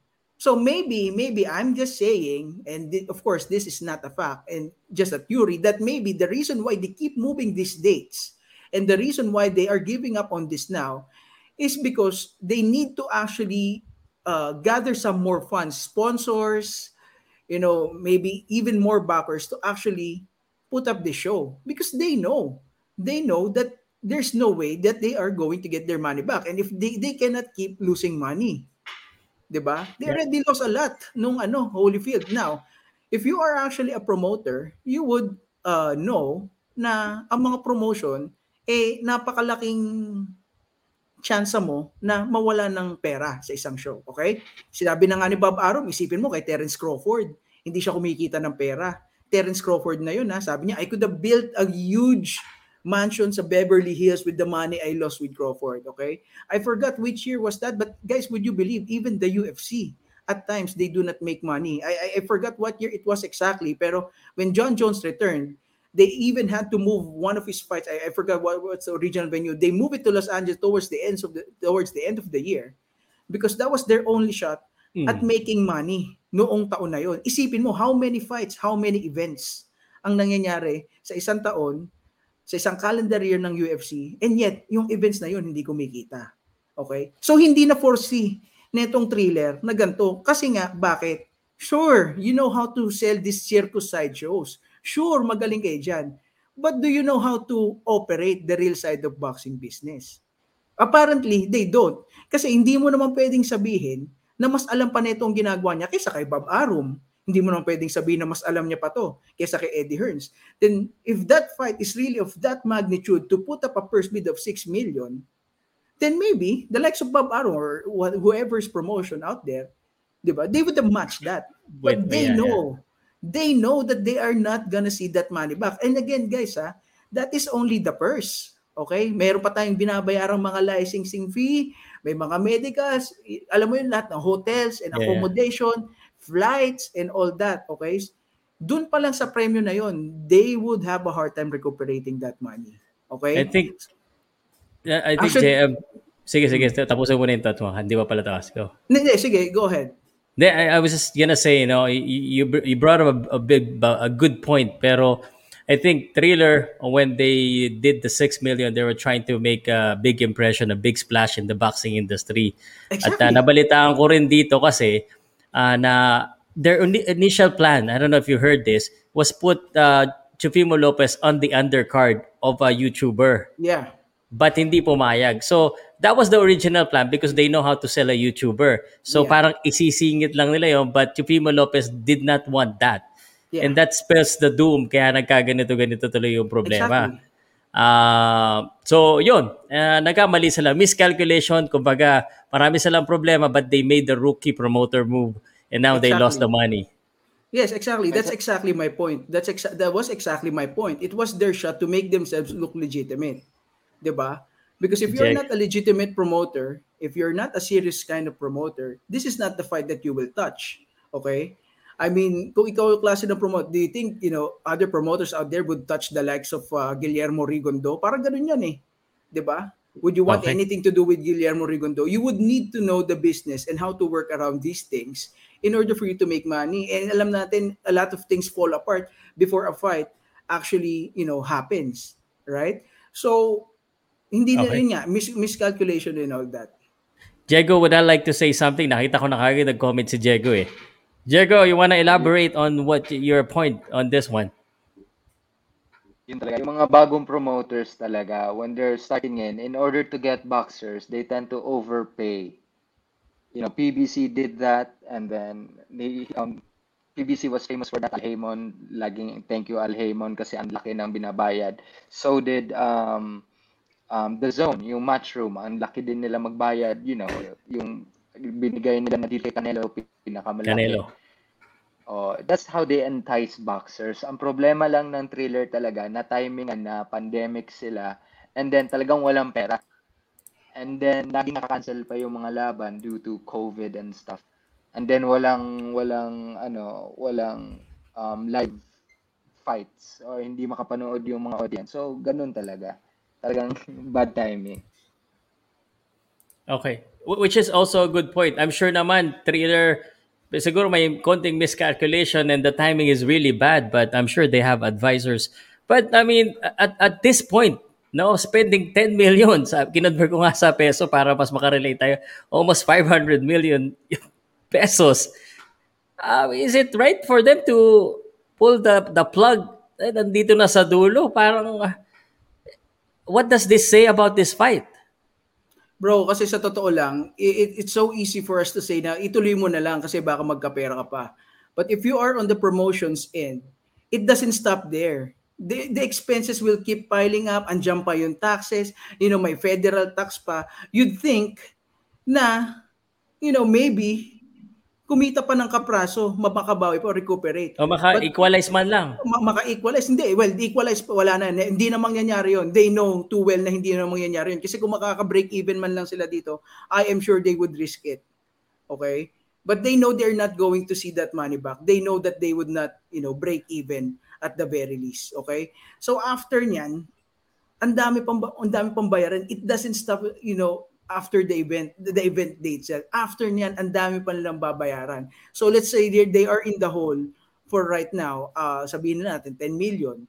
And let's just say, you know, Mm. we, we know that they're not going to make money out of the, you know, fan attendance, right? They're not going to to, to, to take it out of the gate. Kasi if you know boxing, it's a, it's a big fights, it's, it's just a small, fra- it's just a fraction eh. Okay, it Mm. makes money, but they, they cannot take it out of the gate given the pandemic and all that. So let's just say out of that 10 million na they've lost so far, they're going to pay all these fees and federal taxes. All right, let's just, let's just say that they will uh, add another 3 to 4 million siguro dun sa kanila. Again, guys, these are just rough estimates. I'm just throwing number out there for the Mm, sake yes. of conversation. So let's just say that they, you know, they add another 3 million on top of that after the licensing, hotels and accommodation after that.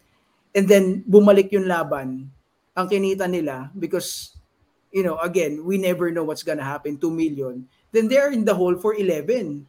Yeah, Di yeah. Ito So naman yung point it's of too risky. it's this is my point of view on that one ano JM I think yung mga sinasabi mo expenses uh it's it's minimal compared to the what they already spent on so ang pinaka na worry ako is because what will be the impact on the image of thriller now pulling back on their fighters in at But- in the early years. So this this would look bad. If i'm a if i'm a fighter that's uh, uh, have a good name or is coming up now i'm gonna be nervous. Uh, itong issue na ganito you promised this big and then you cannot deliver and now you're gonna pull out on me or na biglang babaksak ako sa promoter na iba. Okay. it doesn't look good on thriller. So if if i'm thriller i've already spent 10 million i might as well okay. just for the sake of my name being saved. Because okay, first, Mm. well, first things first, no, Thriller has nothing to save. Okay, what name do they have in the first place? Okay, it's not like they're, you know, when we say Thriller, oh wow, Thriller, di ba? It's, it's not like that, eh, no? So just the fact that it's been postponed many times, it's been moved many times, eh, sirang-sira na sila doon. All right, what do they have to say to save right now? The only thing that they can save right now is their money. Okay? And they just have to accept, you know, this failure. Eh, yun, may talent fee pa ni Jennifer Lopez. Oh. And di ko alam ah, di ko alam na nandun pala sa J-Lo. Isipin mo na lang yun. Of course, they would have to pay, you know, to pay the performer after the performance. So yun na lang, isipin mo, yung TF ni J-Lo, di natin alam. Maybe that's another 3 million or we, we, we never know. But, you know, these guys, even though that they are new to the legitimate boxing business, eh hindi naman po natin pwedeng sabihin na bobo tong mga ito. So it is a calculated move. They know, they I'm sure they are they have weighed in the pros and cons nitong uh, show na ito, ng event na ito. If or if we're going to proceed, then it means okay, we can, you know, recuperate money or not. I'm sure they they they, they weighed in on that. And in the end, they decided to uh, pull the plug. You know, at the end of the day, kawawa rin naman yung ano eh, kawawa lang yung Lopez at Camboso sa kanila eh. Ang babata nito, walang talo. Isipin mo, mag-iisang taon na, walang laban. And we all know as young fighters, they would want to be as active as they can, you know, during their young career. So, okay na yon. May deposit naman eh, 'di ba? Kasi pag na-default, pupunta sila kay ano eh, kay Eddie Hearns eh. So, doon na Yeah. sila sa legit, at least matutuloy pa. And it's very hard for fighters, you know. I mean, I have competed in the, you know, before as well. Isipin mo the fact that you're trying to cut weight and you don't know when to taper off. The fact that, you know, hindi mo alam kung kailan nag-peak ka na, tapos nag-move na, na ano. It messes you up. It messes you up. You know, kawawa yung mga fighters sa kanila, sa totoo lang. Okay. Anyone else would like to share anything about this? Anthony, Prare, go. Um, i-add on ko lang po kasi nasabi na rin ni Sir JM about kay Eddie Hearn. I think siya talaga yan magbe-benefit nito. Kasi um, we all, maraming nagsasabi na ano, yung yung England talaga or United Kingdom talaga is malak- malaki ang ano, malaki ang pera doon sa boxing. And then yung sa thriller naman um actually yung yung last nilang ano nun pinaka ma- major na mangyayari talaga dapat is to, to set it in Australia kasi malaki rin yung sponsorship doon and open sa mga tao. So, nung move na yun na hindi pumayag si Teofimo Lopez, doon na parang nagsiset sila ng date na dito tapos hindi naman hindi naman malaki na ano na na state dito sa US. So wala wala rin hindi rin talaga ano bin- binabago-bago nila and then yun nga sa TV show daw dahil ano daw may may katapat daw but hindi hindi naman yun mababawi sa isang show lang. Yeah. You know what? Actually, yung sinabi ni Anthony, that's that's also how you know that these guys are not sure of what they're doing because their concern is actually the freaking NFL. Okay? Do you actually believe for a second that you would be able to draw those fans to a Teofimo Lopez versus Cambosos fight? Okay, Cambosos kilala natin yan, but who the hell knows Cambosos outside of us? It's not like you can draw casuals, okay? It's not like those eh, NFL fans would be able to, you know, kumbaga agawin niya yung boxing fans. And mind you, ang tagal nang nasa kalendaryo ng NFL na yon. Another thing na naging mistake na dyan is yung kanilang due diligence. Hindi nyo man lang chinek. And then all of a sudden, you're gonna tell me that you are going to pull out because of, you know, oh, may NFL dito. Really? Do you honestly think for a second football fans, American football fans, would actually watch your show? Di ba? It's it's uh, I- I mean to me it just goes to show that these guys are just, you know, they they're just not sure how to to make this fight work. Even Teofimo Lopez, who knows, who the hell knows Teofimo Lopez? He's not Exactly. Mexican, he's not Puerto Rican, he's not Cuban, he's Honduran. He has no fan base. Exactly, that's what I've been saying. He, they are not household names. All right? So kahit sa ang date mo itapat yan, it's not like you can actually sell this to the casuals. Kasi ganun mo naman po kumikita ang boxing. Kasi kung tayo-tayo lang, hardcores, okay, eh sa totoo lang po, malulugi ang boxing. Okay? They would have to bank on casual fans getting in para to make the show happen. Okay? Yun na nga yung ginagawa ng thriller eh. Pinag-uusapan natin, thriller ngayon. That's what they did. Okay? O sige, palabanin natin itong mga senior citizen. Eh, yung mga casual fans, uy, ano yun na, idol yan ng lolo ko. Oh, di ba? Nice. O sige, panoorin natin. Di ba? That's, That- that's, they know how to do that. But when it comes to this, hindi nyo gamay yan. Leave it to the legitimate promoters. Leave it to the guys like Arum and Eddie Hearns. Okay? Al- alam ko na kung bakit. Alam ko na muna, sabihin ko sa inyo pa paano nila na, na napunta yung mga casuals. Doon pala si J-Lo eh. Nunod yan. Exactly. O, isa pa. Doon wala Oh, si J-Lo eh. May Justin Bieber pa last time, di ba? Meron pang... oh, Daming, daming sideshow eh. no. Yeah, mga J-Lo. Magtutwerk-twerk lang si J-Lo doon. Lipat na yung mga casual tsaka mga young fans. Whatever credibility they had or um, mga nakuha nilang fans, I think nawala lahat nun nung na-knockout si Holyfield. Ang daming nagalit doon. Yeah. Yeah, that, was crossed I think line. pushing the limit already. Medyo That was Yeah. uh, na, Well, nasira ng but- konti sila doon, nasobrahan kasi. Yeah. You know, ako, guys, for me, ah, I'm all for this. You know, I, I really think the more eyeballs that you can actually invite, get to watch boxing, you know, the better. Right? But that Holyfield fight, the, a guy who is a legend, paved the way for all of these things happening in boxing right now to happen. For you to do that, to alleged like Holyfield, that just freaking crossed the line. All right? That that's a no-no. Sabi nga ni Attorney Ed Tolentino, the guy is 58 years old. You know, eh, alam niyo naman ang history ni Vitor Belfort, hindi ko na ano dito, di ba? So, Yes. you, you make that happen. Paano kung na-disgrasya yung Holyfield? Right? Yeah. So, so, you know, actually pa may sinabi ka kanina no that you know fighters just recently taking control of their you know of the fights parang something along along Yeah, yeah, the yeah. lines yeah, yeah. They have more Pero- controls now. Yeah, they have more controls. Guys, uh, ano ko lang, i-chime in ko lang, hindi po ito ang first time or this is not just recently ang mga fighters nagko-control na ng fights ha. Ang talaga nagpauso niya, at least in my opinion, nung 1980 si Sugar Ray Leonard. Okay? That is when, at least to me ah, the way it looked like, yung mga cherry picking, dyan na nagsimula. Kasi titingnan mo yung resume ng Sugar Ray Leonard.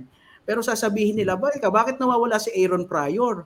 'Di ba? Siya sabihin kasi nila, this guy actually duck Aaron Pryor. Now, this th- he is the first man in boxing to actually re- uh, reach nine figures in fight purse, okay? Because he knows his business. And yung sinasabi na he knows how to control the fight, okay? Now, when he took five year off, okay, from boxing and then came back to defeat uh, Marvin Dali- Hagler, Marvin Hagler, sinasabi nila that was the greatest comeback in history, okay?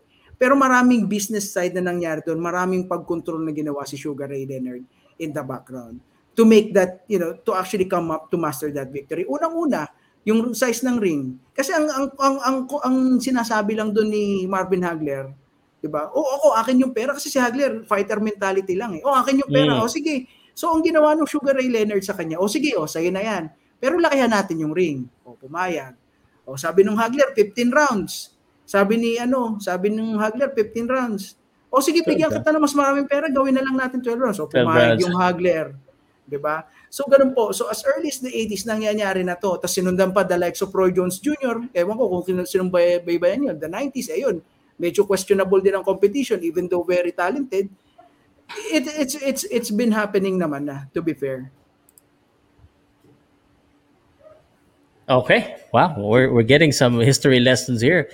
At uh, yung mga sikat, ibig sabihin talaga nito, no? If, if, if, pero kasi yung mga yun, talagang may mga names na eh. May talagang uh, they establish first before they... Pero yung Chofimo Lopez, parang kulang pa siya bago, bago siya maghingi ng something eh. Tsaka ano eh, tsaka maidugtong ko lang Sir Pao at tsaka Oo. Sir, Sir JM. Iba kasi yung panahon ng 80s eh, wala pang so, ano, hindi pa in demand ng social media like ah, YouTube, yan, ganyan, Facebook.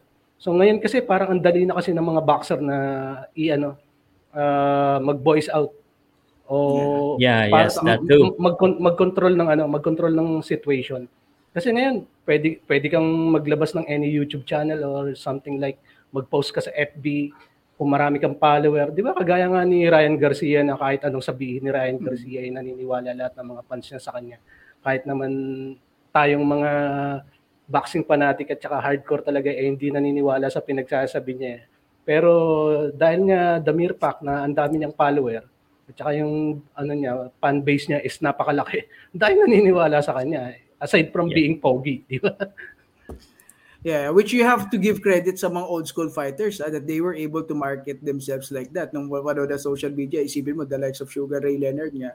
But anyway, I, I get your point, Kultura, and I agree ako doon. You know, ang problema na lang kasi sa gantong situation naman ngayon, kung before, limited, ngayon, parang kahit sino-sino na lang, pwede naman mambaboy na lang, mangmura na lang sa social media at YouTube, eh, they think it is their way to actually getting a big fight, ano? Yung tayo maglukad dito, Amir Khan, di ba? Ano bang ginagawa ng tao nito?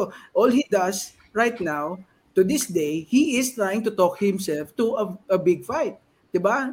Nung halos halos katayin siya ni Canelo dun sa ring, 'di ba? Tulog siya. What did he do to actually earn that fight against Canelo Alvarez? 'Di ba? And then not too recently, not too long ago, he is wanting, he is challenging Manny Pacquiao to a Manny fight. Ano Pacquiao. Yeah. So ano, anong puhunan mo? Twitter. 'Di ba? So ayun naman din, may pros and may, may pros and cons 'yan. Ako kasi I do not believe in fighters talking their way to a big fight. You know, I, I hate it when fighters do that. So ayun naman ang ano doon. So even though na nakikita natin, it's good that fighters are now being able to sell, sell themselves and sell them fights kasi every, everything's out in the open. Eh, andyan na rin naman the likes of kung sino-sino na lang, kanya-kanyang mura baboy na lang, kung anong sabihin na lang, eh akala nila, yun na yun. You know, you also have to pay your dues, I believe. Yeah, yeah. But uh, JM, did um, our world today or the boxing today is um, is, has evolved na. Nag-iba na, nag-evolve na eh, no? Talagang uh, whether we like it or not, nandiyan na yung mga trash talkan, nandiyan na yung people in the UFC, in the in the boxing world, they get the fight sometimes because of Twitter. Because it's business still. Pag may marami nag-react, kaya nga ngayon, uh, pag uh, bago maglabas ng laban, meron akong naririnig na ito, pinap, kumbaga tinitingnan muna nila yung pulso ng mga tao. And uh, like what you said, no? kung mga hardcore lang ang manonood niya, kung magandang laban yan, sometimes talaga kailangan mo mag, uh, magpain ng sikat ilaban sa ano sa sa sa fighter. So, yun, eh, uh, that's what I'm saying kaya may, yung, may ganun talaga, no? Pero it doesn't Kaya nga si always Ryan work Garcia, like that, eh, ah. di ba? Hmm. Bigyan kita ng example, eh, it always doesn't work like that. Natatandaan mo a few years back, nagpa, nagpa-tweet, nagpa-poll si Mayweather.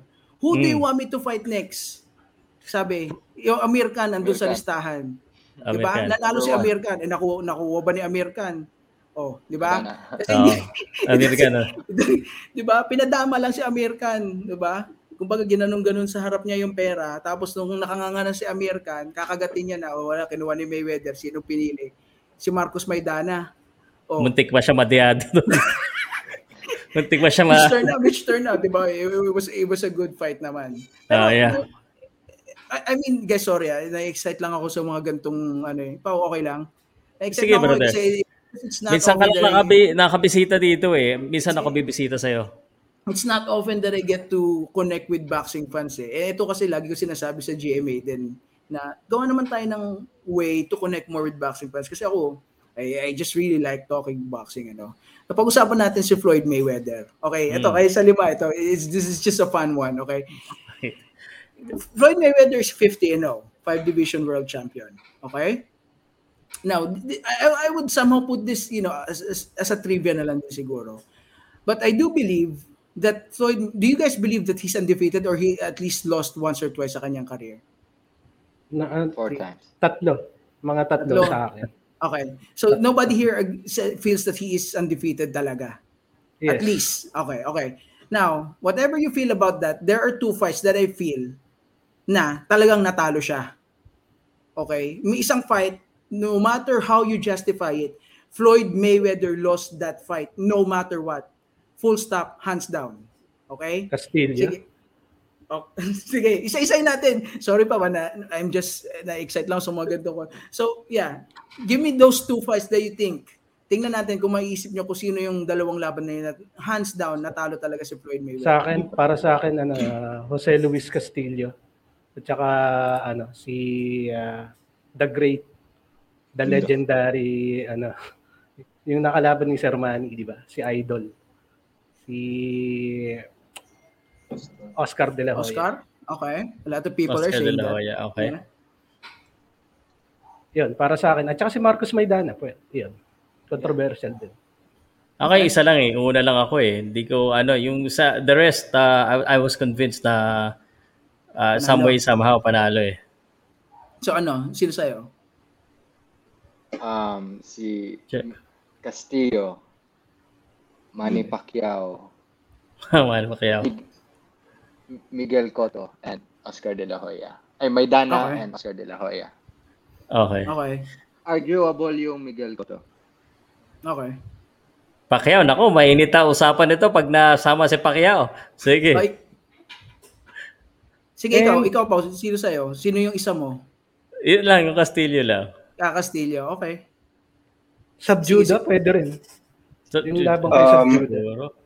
Uh, Sa akin naman, pastime. ano, sa akin naman, um. Kuya JMC, Oscar De La Hoya at Miguel Cotto at Manny Pacquiao, tatlo. Okay. Ito, si Bro Anthony. ito, gusto ko marinig sabihin ito. Na, na-double click mo pare. Na-double click mo nag-mute. Okay. Pinaka pinakauna sa akin si Zab si ano si Ho- Jose Luis Castillo and then si and then si Zab Jude and then um Dami, ah. Maidana sa first fight. Kung nanonood si ano dito si Roger May, you don't know sh- sh- ba- boxing? kayo. In peace. Lagot kayo. Sagutin ko si Roger Mayweather kapag sinabi niya yun. well, anyway, ako I also agree. The Jose, Jose Luis Castillo fight, the first one at least, ah, I felt that he was defeated there. Okay, but unlike yung mga haters ni Floyd, sinasabi, oh, talaga bugbog si Floyd. I, I felt it was, you know, a lot closer. I would have to disagree do sa Oscar De La Hoya fight because uh, De, De La Hoya fight did not land a telling blow, you know, during that fight to actually make a case he won it. So, hindi, hindi ko i-dispute yun. Uh, yung Maidana fight, look, there are days na off nights ka, papahirapan ka, especially when you see a guy like Floyd Mayweather na nahirapan, akala mo natalo na. Because he's just that good. Okay, so yung standard sa kanya mataas. So, you know, Marcos Maidana roughed him up and uh, medyo tinamaan siya doon but I don't think he was defeated by Marcos Maidana. Sino pa? Si Manny Pacquiao, well, I, I actually scored that fight for for Floyd Mayweather, so 115, 130. How Pero dare why, you? why, why, why do you say... why- why Diego, do sa akin, di ka rin galit kasi tingin ko din si... Dami nagagalit dito, dami ko makakabash dito. Sandali, JM, sabihin ko lang. ah. Nabash ako dito, nakipag, ano, debate ako kay Bad Rateles, kay Floyd at saka kay Pacquiao eh. Hmm. Kasi si Floyd din sa tingin ko nanalo dun eh. Although, I, sana si Pacquiao na lang nanalo. Anyway, go. kung nabash ka doon, lalo na ako, I went live, okay, kay kay Maring Winnie, unang hiri, 2015. In-explain ko why Floyd Mayweather won that fight. Okay, so Hmm. ayoko nang balikan yun, medyo mahaba-haba, but I actually made it point by point yung mga criteria ng judging why Floyd Mayweather won that fight. And anyway, that's this is not about that. So mga nagsabi ng Subjuda, why do you think Subjuda won the fight? Ako kasi ano eh, ah, kaya ako nasabi yung kay Subjuda, ano, yung, yung iniskuran ko yung every round nila kasi eh. Parang nakita ko kasi na parang hindi naman talaga tumatama si ano. Hindi naman talaga tumatama ng solid solid si Mayweather nung ano. Nagkaroon lang talaga ng instances ng bandang dulo na nakuha ni Floyd yung mga rounds. Ah, hindi ko na matanda kung an- ilang rounds yun nakuha ni Floyd bandang uli bago kasi nagkaroon ng low blow, di ba? Nung nagkaroon ng konting riot sa loob ng ring na pumasok na yung mga trainer. Pero un- until ah, until na nangyari yon, parang lamang si Subjuda sa tingin ko eh. Okay. So here's the thing. Anyway, I'll, I'll just oh, okay, go ahead. I think na, na, na pa, by purpose ang pag-uusapan, panalo talaga si Floyd. Natalo siya kasi if fair lang talaga nung pumasok si Roger sa ring, dapat disqualify na siya noon. Exactly. There you Da- go. Yan yung rule. Actually, that's boxing. the answer. Th- that is the answer right there. Right? The only reason why na walang talo si Floyd Mayweather sa kanyang career was because hindi siya dinisqualify. In any other sport, any other promotion na ang pangalan ay hindi Floyd Mayweather, when you have your corner, enter the ring and start a riot, automatic disqualified ka na. You should he should have been disqualified regardless kung ano nang nangyari doon sa laban na yun. I, I felt like Floyd won that fight kasi yung knockdown disputed yun. Kung titingnan niyo mabuti, tin, ano eh, tinapakan yung paa eh. So, that moment right there, Roger Mayweather came into the ring and started a riot. He should have been disqualified. Pasalamat siya si Richard Steele ang referee. 'Di ba? Na anyway, kine-question din ang integrity but you know, I don't want to get into that but you know, if you if that was not Richard Steele, if that was not Floyd Mayweather, sa tingin nyo, merong lulusot sa ganun, pumasok ang corner at nag-start ng riot, matik, disqualified ka. And Floyd Mayweather, that, kahit sabi mo pang tinasya ni Castillo, but at least he should have lost once in his career. At the very least, yun, subjuda na yun. He lost that fight via disqualification. Yeah. This is boxing, my friend. It's eh, may business, syempre, bawal matalo yan. Patay tayo. Influence ni Floyd. Mayweather up to this Yeah. day is Eh, unheard of again, talaga eh. Yeah, it, it- boxing is more of a business than a sport. I'm just saying it was what was supposed to. Yeah, yeah. Diba? So again, it was just, you know, a trivia, parang a fun question lang naman na I, I Mm-mm. give out. I, I understand why they do, they would not want to Floyd Mayweather to lose, lalo na yung fight was in Vegas. But anyway, he should have been disqualified there. So yung sinasabi na 50 and 0 na record niya, people will always debate, you know, if that is, you know, for real or not. Tsaka kung tutusin, 49 nga lang dapat eh. Kina, yung huli eh, hindi naman... si Conor. McGregor. Binigyan ng lisensya para maging professional fight, di ba? Yeah, that's another, that's an only Floyd Mayweather. Biruin mo, the best boxer in the world against a 0-0 fighter. Oh, in back, di ba? Unang laban sa unang laban sa professional boxing tapos ilalaban mo dun sa ah, presumably the goat of boxing, di ba? Ikaw naman ng MMA now. So, there's, ano, and there's a lot of money kasi, syempre. Yun yung sinasabi ko, um, ah, na talagang, ah, sometimes, mangyayari talaga na minsan hindi lang record ang matching eh. Popularity, it's popularity because that makes money. Let's make it happen. Tsaka hindi hindi talaga siya yung boxer na nag-retire na 50 plus ang panalo na hindi natalo. Pinito Lopez, di ba? 51. Pinito Lopez. Yes, oo. May isang draw nga lang. Oh, yun nga lang. Pero draw pa rin. Draw is a draw. Hindi pa rin talo yun. So, Yeah, di mo rin masabing panalo do. diba? Ilang ang ano doon, ilang yung argue nila doon. Di ka nga natalo, di ka rin nanalo. Sayang isang, But, yung isang Thai, sino nga yun? 50 and 0 yun eh. Tapos natalo lang eh. yung Thailand. Yung Thailand din. Natalo. Yeah. Yun, si One Sayang. Heng. Overweight ba yun? Menyautin. Menyautin. May, Nag- oo. Menyautin. Eh, si Nag, nag-retire na kasi siya. Tapos bumalik bumalik para Natalo. para mag-boxing ulit. Ayun, natalo. Sayang yun. Hmm. anyway. Nice talk. Ang dami natin ano, medyo ba, mga insight dito. Thank you, JM, sa pagdagdag mo ng ano. Medyo kanina, nangangapa na nga itong mga to kung ano ba pwede natin pag-usapan kasi medyo nalulungkot na. That si Pimo Lopez di matutuloy. And then uh, Tyson Fury. And uh, nawawala yung mga big fights natin na dapat mangyari. Eh, hindi nangyayari. And uh, people are saying uh, boxing is dying. Pero iba yung ano pakiramdam ko ngayon eh lalo na sa Philippine boxing no? Dahil yung mga Filipino were very vocal on social media. And uh, the growth of the boxing influencer the boxing bloggers at uh, yung pag-entry ng maraming mga tao sa boxing it, it says a lot Pero of things na talagang boxing is here to stay kultura Ah, may kung mamarapatin mo, may gusto lang sana akong ma maitanong kay Sir JM kasi a- Sige anong take niya dito?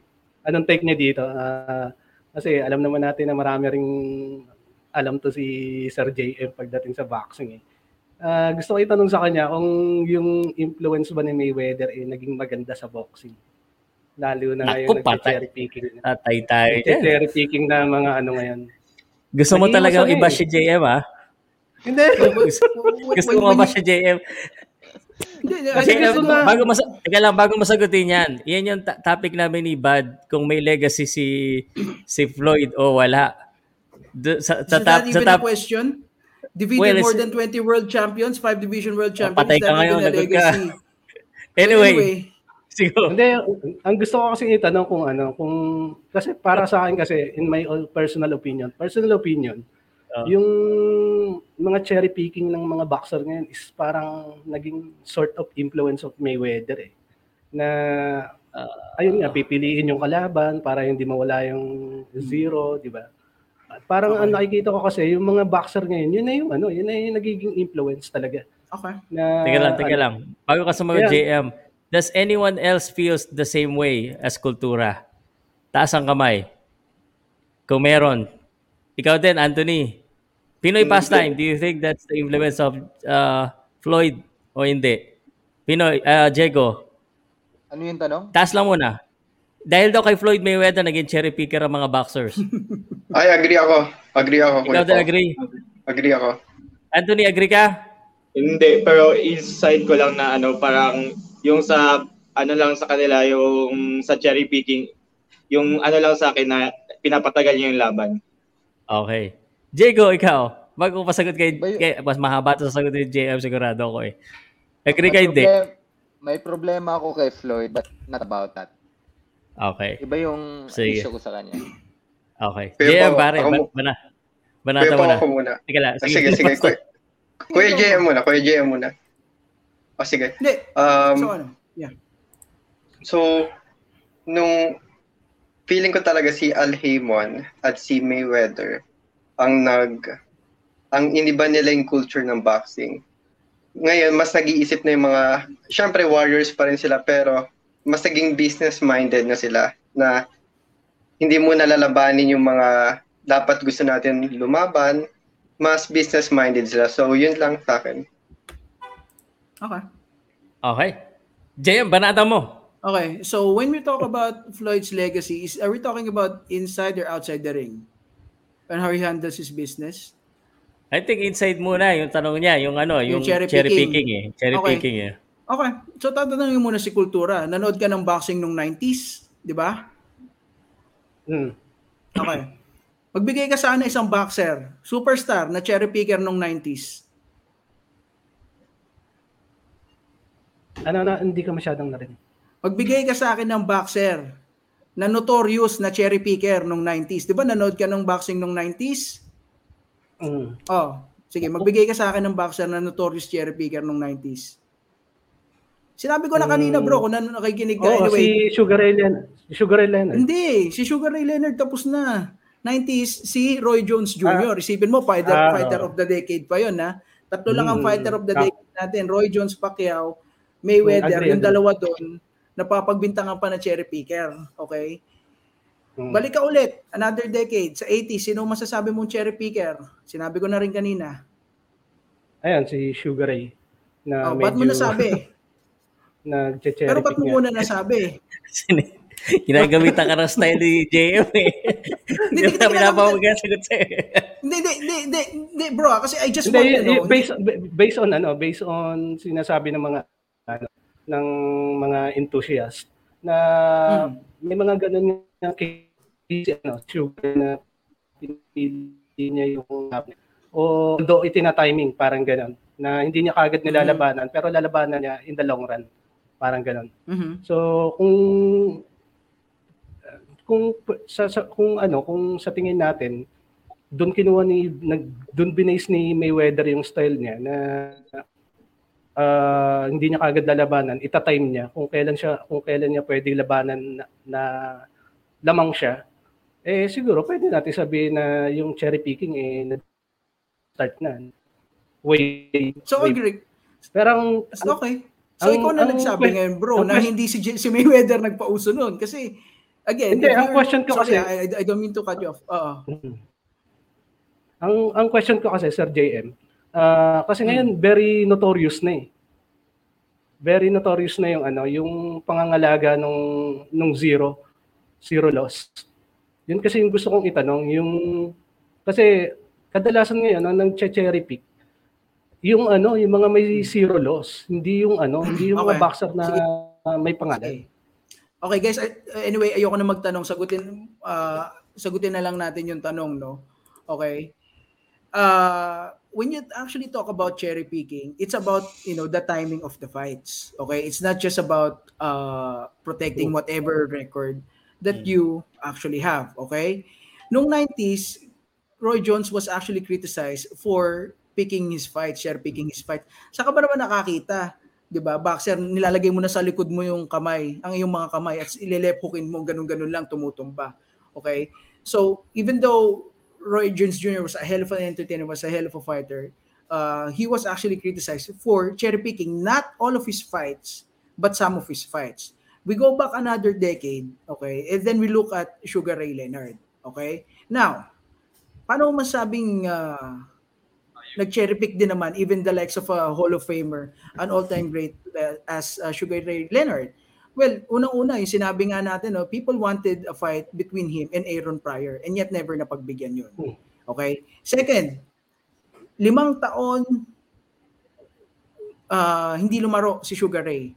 And the moment he came back, okay, nilabanan niya arguably the greatest middleweight of all time, si Marvin Hagler. Ang tanong, tanongin kita, kultura, prime ba si Hagler nung nilabanan niya o tinimingan niya? Mm, tiniming niya na. Yun, yun Oh. nga yung gusto ko eh, na hindi niya, Oh, hindi so- niya kagad nilabanan. tin- tinimingan niya. So, ando na yung pattern, gets mo? Kasi, uh, that was, look, nung laban ni Sugar Ray, ah, sorry, laban ni Marvin Hagler, bago siya kalabanin ni Sugar Ray Leonard, was against uh, Marvin Mugabe, uh, against Mugabe, John Mugabe, okay? Mm. Matinding boxer yon. He was like 24 wins, unbeaten, all knockouts, or 27, something. I, I, I forgot the number. Okay? But the moment that fight ended, and Marvin Hagler, okay, uh, won that fight. Anong ginawa ni Sugar Ray Leonard po sa gilid ng ano, ng ring sa studio? Ah, sorry, sa stadium. Tumayo siya. Sabi niya, I can beat him, I will fight him. Okay? Kasi nakita na niya, he knows that he already has a style and he also knows that at that point of Marvin Hagler's career, pababa na kasi nag-pick na yung Hagler eh. Okay? Kapag ang boxer nag-pick na, wala nang ibang pupuntahan yan, pababa na. Hindi naman, you, you can stay at the very top for so long. Okay? Bababa at bababa ka. Okay? Nakita niya rin. So in that instance, bro, hindi natin, you know, we can always have a Curie who started cherry picking and all that. Right? But we, it's hard to say, it's hard to tell for a fact that it was uh, Floyd Mayweather na nagpauso no cherry picking. Alam niyo, let's just be objective here. Manny Pacquiao, namili ba siya ng kalaban niya o hindi? Kasi you can He was- also say that. He was also criticized at sometimes, brother. Yeah. Um, pati Oh. nga yung ano, natawag nga siyang catchweight king eh. Exactly. Eh, Dagdagan kita sa 135. O, di ba? Andiyan sila Joan Guzman. Andiyan sila Juan Diaz. Andiyan sila Nate Campbell. O, sinong nilabanan sa 135? David Diaz. O, hindi ba cherry picking yun? Well, di ba? And, and then when you actually, when you actually, again, we're just being objective here. I, wala akong problema na nilabanan ni Manny Pacquiao si David Diaz. But Here- it- Here's my question. Here's Oh. the question there, JM, no?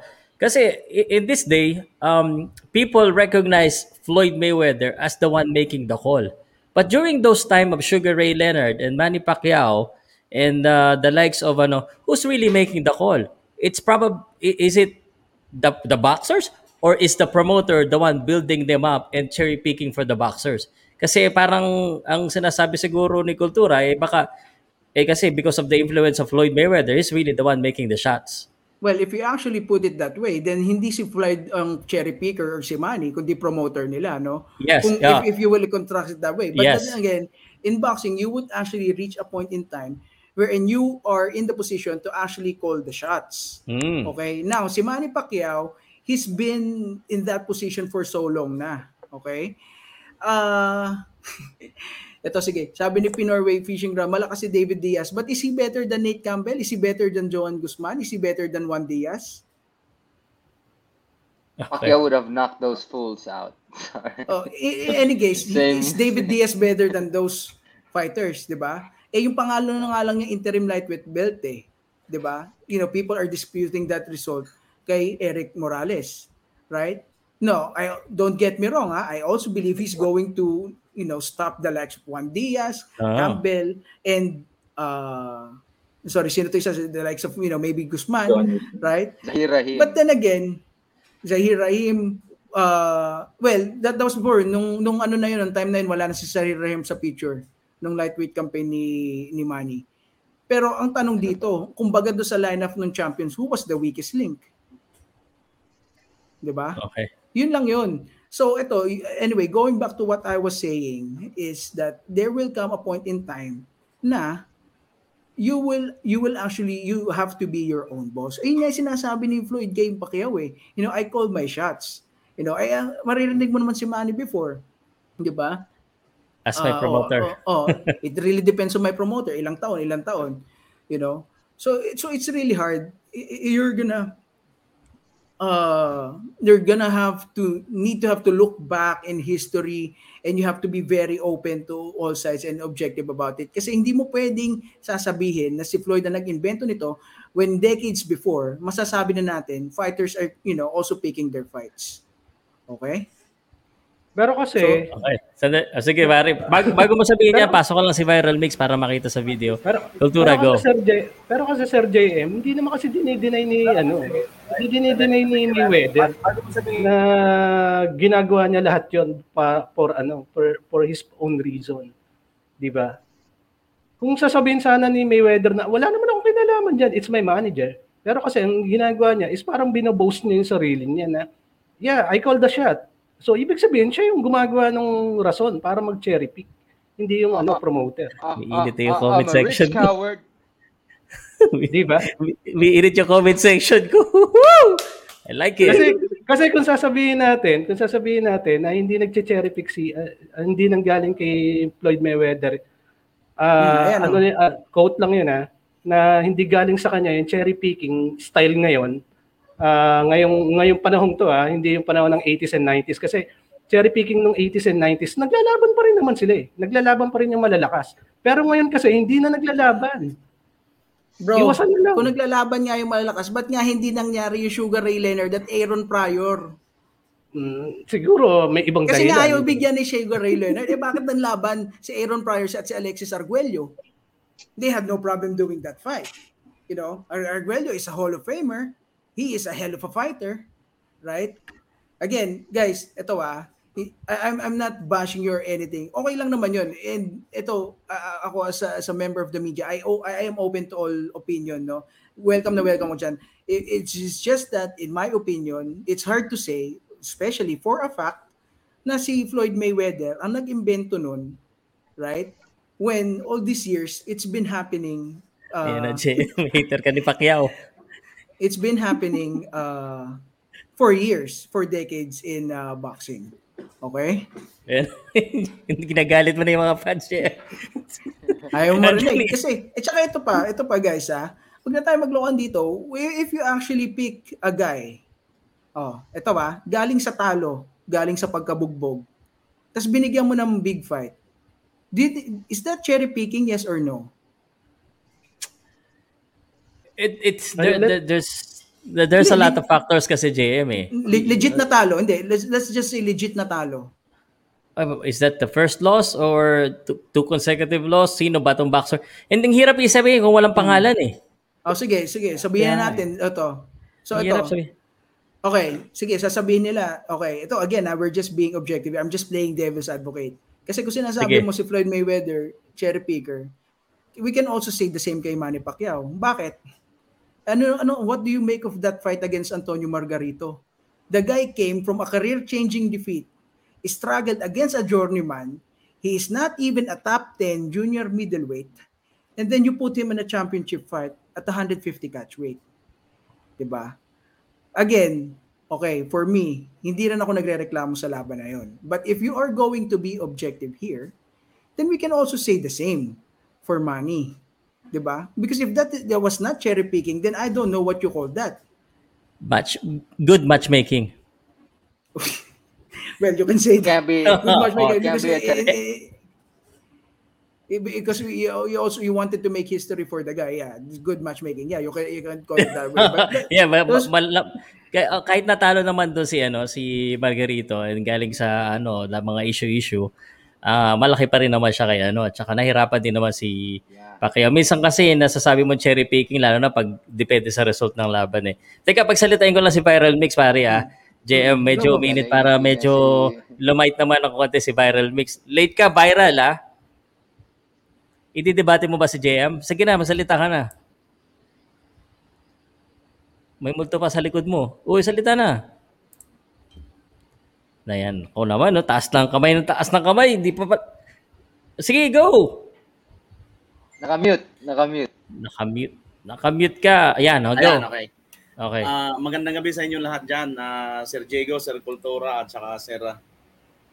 Okay? Okay. ma- ano, ano sasabihin mo na? Dali.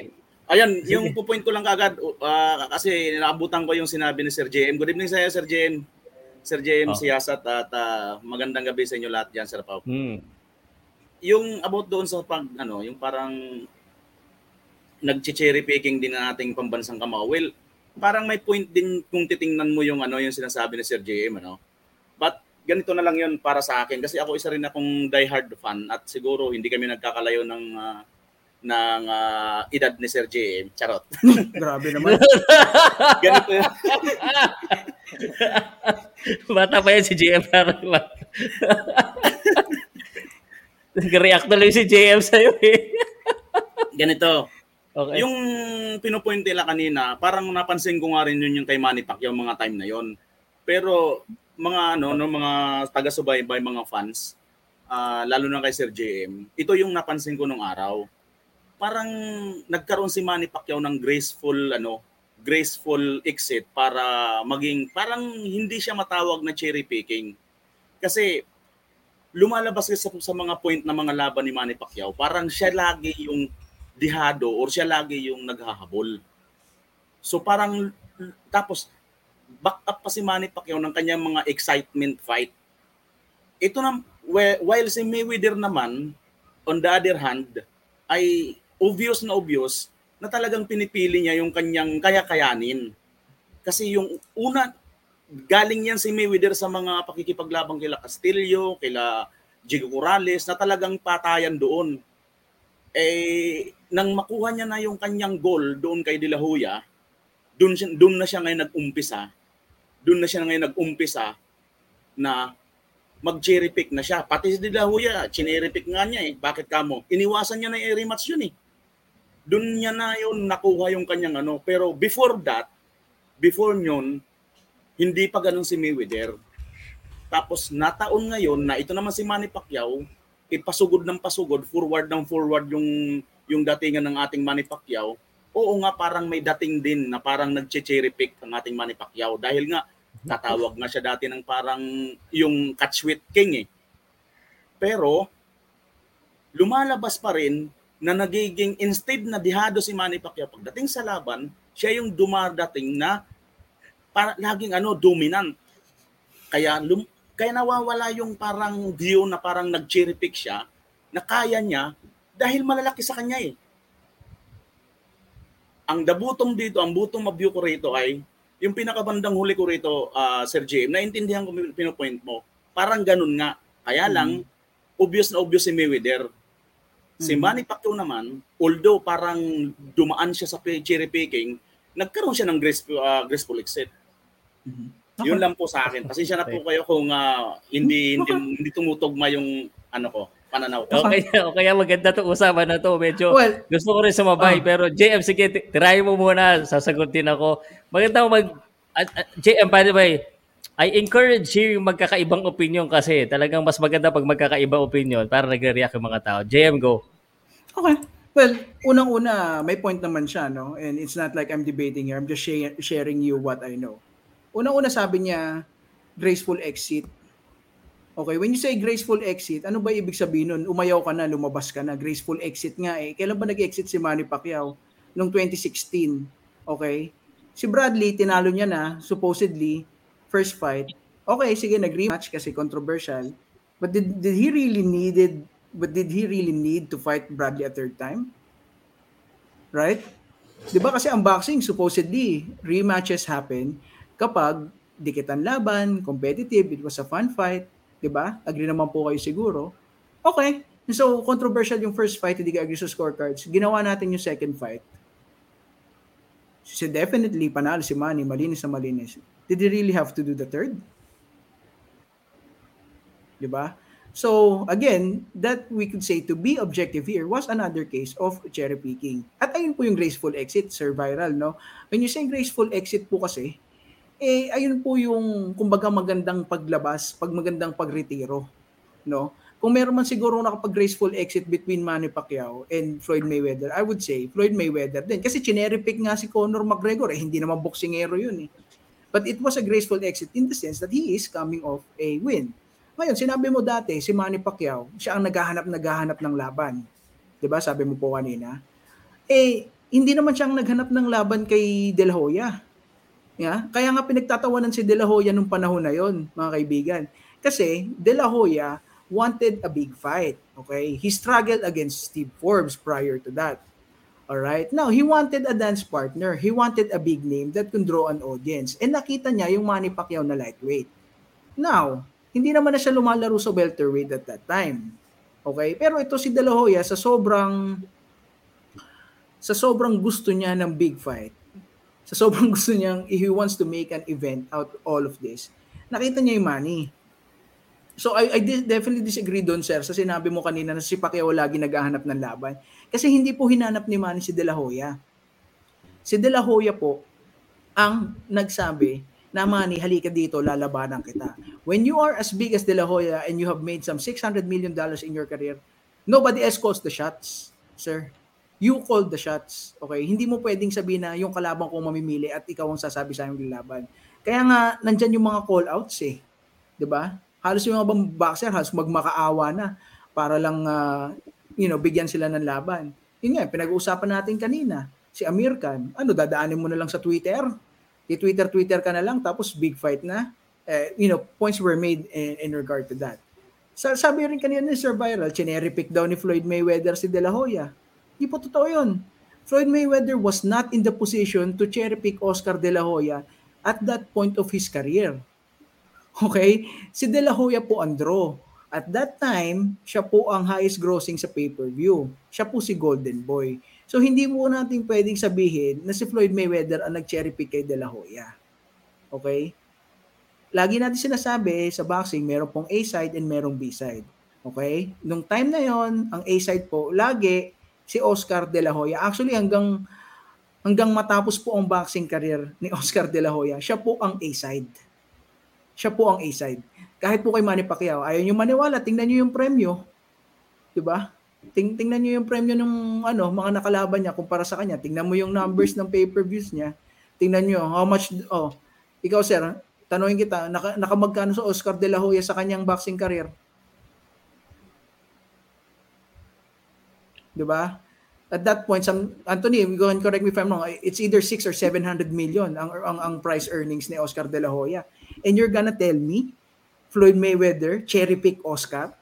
It doesn't work that way, sir. Hindi po, it doesn't work that way. Kung sino po yung big name, kung sino po yung draw, siya po ang namimili ng laban. And credit to Manny Pacquiao naman. And th- that is where I credit Manny Pacquiao. Again, we can also, you know, criticize his previous fights. But Manny Pacquiao was also in that position where he could have picked, you know, easier fights. But he did not. Right? He went coming, he went charging towards, you know, the legitimate champions against dangerous opposition. Okay? That's what that's where you have to credit Pacquiao. So sure, again, objective tayo dito. We can question. Isipin mo nga naman si Shane Mosley, paano naman nangyari na si Shane Mosley, yung mga previous fights, eh, ganun-ganun yung performance, nakakuha pa ng labang kay Manny Pacquiao. Sabihin mo ba hindi cherry pick yun? But then again, Manny Pacquiao is in the position, di ba, to actually get easy fights, but he did not. Ito na nga lang eh, Errol Spence eh. Di ba, at 42 years old, iisipin mo ba, Manny Pacquiao could have, you know, whoever he wanted to fight out there, nobody would turn down a fight against Manny Pacquiao. Right? He calls the shots. Ganun lang po yun, sir. Hindi mo pwede, lalo na hindi mo lang po pwede sabihin na yung A side, B side. Hindi mo po pwedeng sabihin na si Floyd ay nag-cherry pick, cherry pick si De La Hoya. You cannot say that. Floyd Floyd was not in the position to do that po. Reaction? Shane Okay. Mosley was Sige. no cherry pick. That was the time where um, Okay, ah, ah, um, okay, American lang po ako Wait, wait, wait, wait, wait. Let me let me control Ah, this siguro- one. Easy. Easy lang kayo, easy Viral- lang kayo. sandali, sandali. Nagpapakaus nga ako dito. Um, viral, um, Diego, bilisan mo lang ng konti habang mainit pa si Viral. Well, kasi connect sa kay Sugar Shane eh. Ah, sabi niya hindi daw cherry pick si Sugar Shane. And then Viral Mix and then Anthony ha? Okay. Okay. Hindi, sabi ko cherry pick ha. Sabi ko cherry pick. Oo nga, sabi naman ni Diego, hindi daw. Okay. Okay. Okay. hindi yung cherry pick kasi that was the time na yung American boxing fans yung nangihingi nun because that was the time they were saying na Manny Pacquiao can only fight Mexican fighters and they cannot fight slick black fighters. They were the one asking for that fight. Aha. Ayaw ni Floyd, he was calling for Floyd and Zab Judah hindi din pwede. So si Shane Mosley, he stepped up to the plate. L- let's define cherry pick. Were- Let's ju- eh, eh, cherry pick ba Ano- pag ikaw yung pumili ng mahinang kalaban o pag pinili ng iba, okay lang, hindi na cherry pick yon. Yun ang ibig sabihin mo kasi parang hindi yun yung demand ng mga tao. Kasi past prime na si Sugar Shane nun eh. Hindi cherry pick yun. Was- But How do you define cherry picking? Yeah, good question. Hindi cherry yun si ano. Siya, yung journeyman, yun yung mga cherry. At saka way, way, Ah, way okay. past their prime. If a champ ka, Technical- pumili ka ng mga journeyman, you Okay. can call that a cherry pick. Tec- technically kasi pag sinabi mong cherry picking, uh, you're picking an easy fight. Yun, yun yung pinaka-simple nga. Oo, yeah. Pero kung bari, Diego, kung journeyman, kung titignan mo talaga yung resume ni Pacquiao at ni Floyd Mayweather, ang gaganda ng pangalan eh. Pareho, magaganda talaga. Talagang ano, Alam mo, I just wanted to ano ah, sabi ni sir, you're picking the easy fights. It's it, it's that's not always the case. Sometimes you're just, you know, in most cases po, you are just picking a fight that would, you know, match well against yours. You know, it doesn't mean it's going to be an easy fight, 'di ba? Eh, unang-una nga po, yung Floyd Mayweather eh. Di ba, pinag-usapan na natin kanina, kinuha si Maidana, eh di yun, tumalsik tuloy yung ngipin niya doon sa rematch. Di ba? So, there, there's no such thing eh. So, akala niya, feel niya, stylistically speaking, it's it's an easier fight. Then, then, then he would choose it. Not not because it's an easy fight. Sinasabi naman nung iba na it's, you know, against journeyman. Well, if you are already in a position to actually pick your fights, right, why would you choose a journeyman? Does it make any sense? Un- Unang-una, it's it's an it's it's a no-win situation. Okay? naman galit. Why? Why? Oh. Unang-una, if if you win, No you're the benefits. shit. You're you're if you win against a journeyman, you're the shit who defeated a journeyman. If you lose against the journeyman, you are the shit who was defeated by a journeyman. 'Di ba? Okay. So w- when you are in the position to actually pick fights, you pick someone na may fan base, na merong following, and stylistically speaking, right, lamang ka. That is how cherry picking is. Okay? Okay. Medyo okay itong sinabi ni Sir G, no? Yung medyo lamang ka, pero may benefit ka either sa pera or sa style. Ito, pagsalitain muna natin si Viral Mix. Viral Mix, pare, go. Okay, ah siguro nagkamali lang ako dun sa term na sinabi ko dun kay Sir J. Pasensya na Sir J ano, pero ganito 'yun, tungkol dun kay ah, De La Hoya, yung cherry pick. Ang ang pinopoint ko kasi dito ganito yung Sir JM. Ah, si De La Hoya ng mga time na 'yon, hindi na talaga siya, wala na siya sa kanyang ah, although si, si De La Hoya ay si De La Hoya ay ano nito, ah Si De La Hoya Focus, ay focus. Inside dito at siya talaga yung may ano noon, may hawak noon ng ah, malaking malaking ah, pay-per-view. Pero alam natin na si Mayweather ay talagang ano naman ito, talagang nagmula ito sa mga laban na hindi nakakitaan na matatalo. Tapos ito si De La Hoya talaga ay papunta na roon. Ah, siguro nagkamali ako sa sinabi kong chinerepek dahil in Mhm. terms of technicalities na kamukha niyan, si De La Hoya nga yung A-side at siya nga yung talagang malaki ang pera noon. Kasi that time, ang sinasabi kong pinupoint ko noon na parang baliktad doon sa pagsabi ng cherry pick, yung hindi niya na nga linabanan si De Hoya eh. Hindi niya na linabanan si De Hoya. Ang ibig sabihin, parang iniwasan niya na. Kasi ako ako ako yung laban na yun, De La Hoya Mayweather, yung unang laban, yung laban nila ay isang lang isang laban lang naman pala yun kasi hindi na nagkaroon ng part 2. Alam ko panalo si De Hoya roon eh. Kahit mag-replay natin ng i-replay yun, panalo si De Hoya roon. Ul- Kahit sabi ng sariling tatay ni yung ano roon, Floyd. A-side. Kung kung titingnan natin yung yung ano yung kung titingnan natin yung yung technicalities, si De La Hoya yung A-side, dapat siya talaga ang papaboran noon sa mga point na yun. Tapos, yung sinabi ko naman kanina, Sir JM, na graceful exit, I mean, yung sinasabi kong graceful exit, about doon sa, yung style kasi ni Manny Pacquiao, naka-exit siya doon sa pag, pagsabi sa kanya na siya rin ay nag-cherry pick. Yun ang pinupoint ko. I, I don't think Pero I'm yung- following you there. Yung point na na graceful exit na, nakaalis na, parang si Mayweather, parang si uh, Manny Pacquiao na nag-retire na, hindi ganon. Ang pinupoint ko na graceful exit, exit ah, Siguro mali lang yung graceful exit na ako term. ganun Explain mo na lang. Huwag mo na lang gamitin yung graceful exit. Ito based on my ito based on my experience at saka fa- Yes, yes. Opo. Oo. Explain mo na lang yung ano ibig sabihin mo. Hmm. parang ang nangyari kasi kay Manny Pacquiao, although nakapili talaga si Manny Pacquiao ng mga kalaban about yung yung ah iano siya yung lagi siyang iano yung yung mataas ang timbang, yung antag doon, yung Ano, lagi siyang maliit sa kalaban niya? oo, yung hindi yung may tawag doon yung yung ang timbang Catch- nila magkano, yung catch, Catch weight, catch weight, game, oo. magkikita sa gitna. Okay. la- lagi siyang ganun na, na catch weight. Tapos, hindi na halata na mayroon si Manny Pacquiao iniwasan noon na na, na mga boksingero. Ah, gets ko na ibig sabihin niya. Si Manny Pacquiao sa kanyang style na talagang nananagasa lang ng mga kalaban.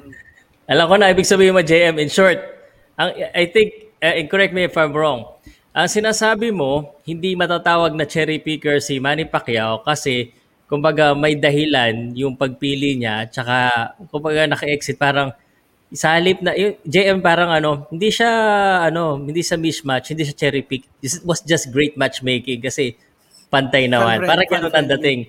Parang ano, may lusot siya na hindi hindi siya cherry pick kahit na namili siya ng kalaban. Yun ang ibig sabihin mo ba? Viral mix? Mm, Oo, which mean may katwiran ang mga pinipili niyang laban. okay. Hindi katulad ng iba na talagang siguro wa- walang panalo yung kalaban. Sige. Dito may Okay. maganda. Okay, gets Okay. mo na. Okay. Oh, gets ko na po. Pero sir, ano bang ano bang para sa ang fan friendly? Ang fan friendly po ba sa iyo ay nakikita mo si Manny Pacquiao nang bubugbog lang one-sided, Shane Mosley, David Diaz. Kasi sa akin po hindi po fan friendly 'yun eh. Ang akin po ang fan friendly competitive fight palitan ng mukha from round 1 to 12. Ang akin fan friendly Marvin Hagler versus Thomas Hearns. Ang akin fan friendly Arturo Gatti versus Mickey Ward. Okay? Yeah. So to me, a one-sided fight is not fan-friendly. Eh, alam mo na yung mangyayari dun eh.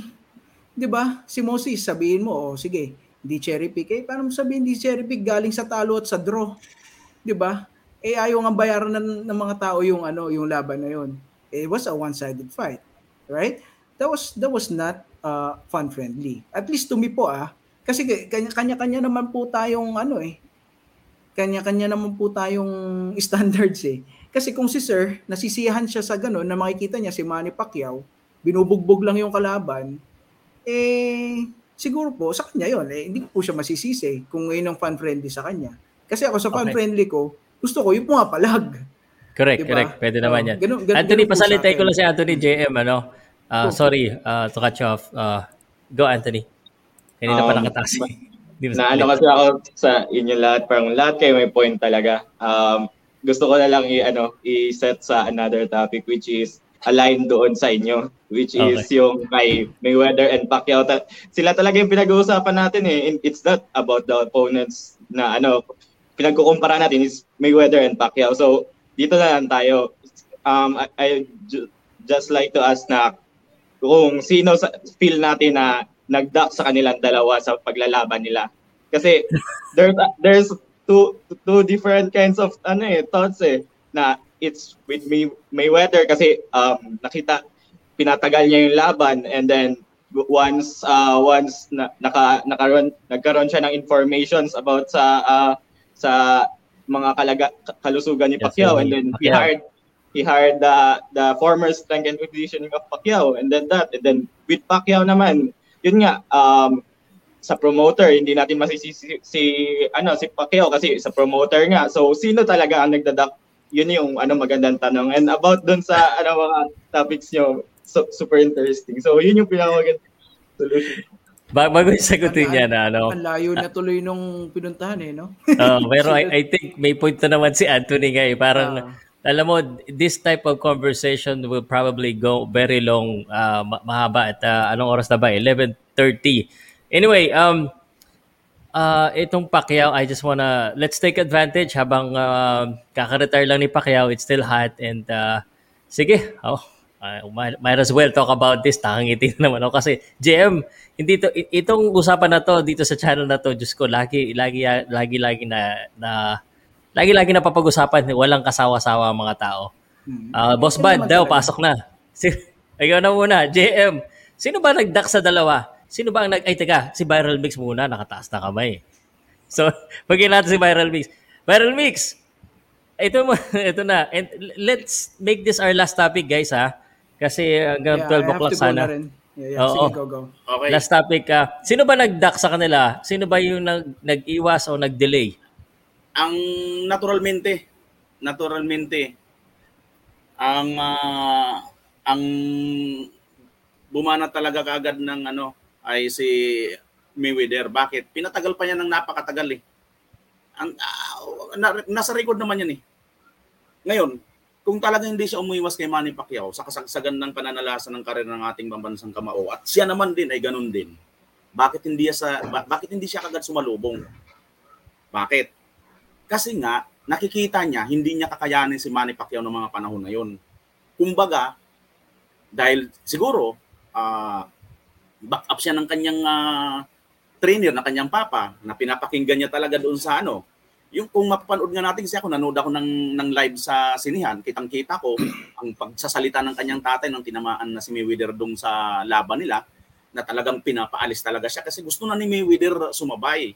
So, ang point ko nito ganito. Si Mayweather talaga yung may kasalanan ng pagtatagal ng ano nila. Dahil sa style ni Mayweather, porque nga kasi may liwi na siya, may pera naman ako eh. eh labanan ko siya, eh hindi. Eh, siya man ang maghahabol sa akin eh. Kasi ako sikat na ako, nakuha ko na yung uh, pangalan ko eh. So ito na si Mayweather. Kaya ngayon, hindi hindi natin masisisi si Sir JM at mga kasama, hindi natin masisisi yung mga fans, yung mga casual na fans na katulad ko na hindi pa rin uh, hindi pa rin bumilib sa style ni Mayweather. Maraming bilib. I, I, I credit to ano kay Mayweather. Credit ko rin yun kasi pag sinabing sweet science, na kay Mayweather yun. Pero pag sinabing boxing, ang kahulugan ng boxing, kamao yan. Suntok yan. Hindi yan science-science, hindi yan takbo-takbo. Ito yan. Ito yan.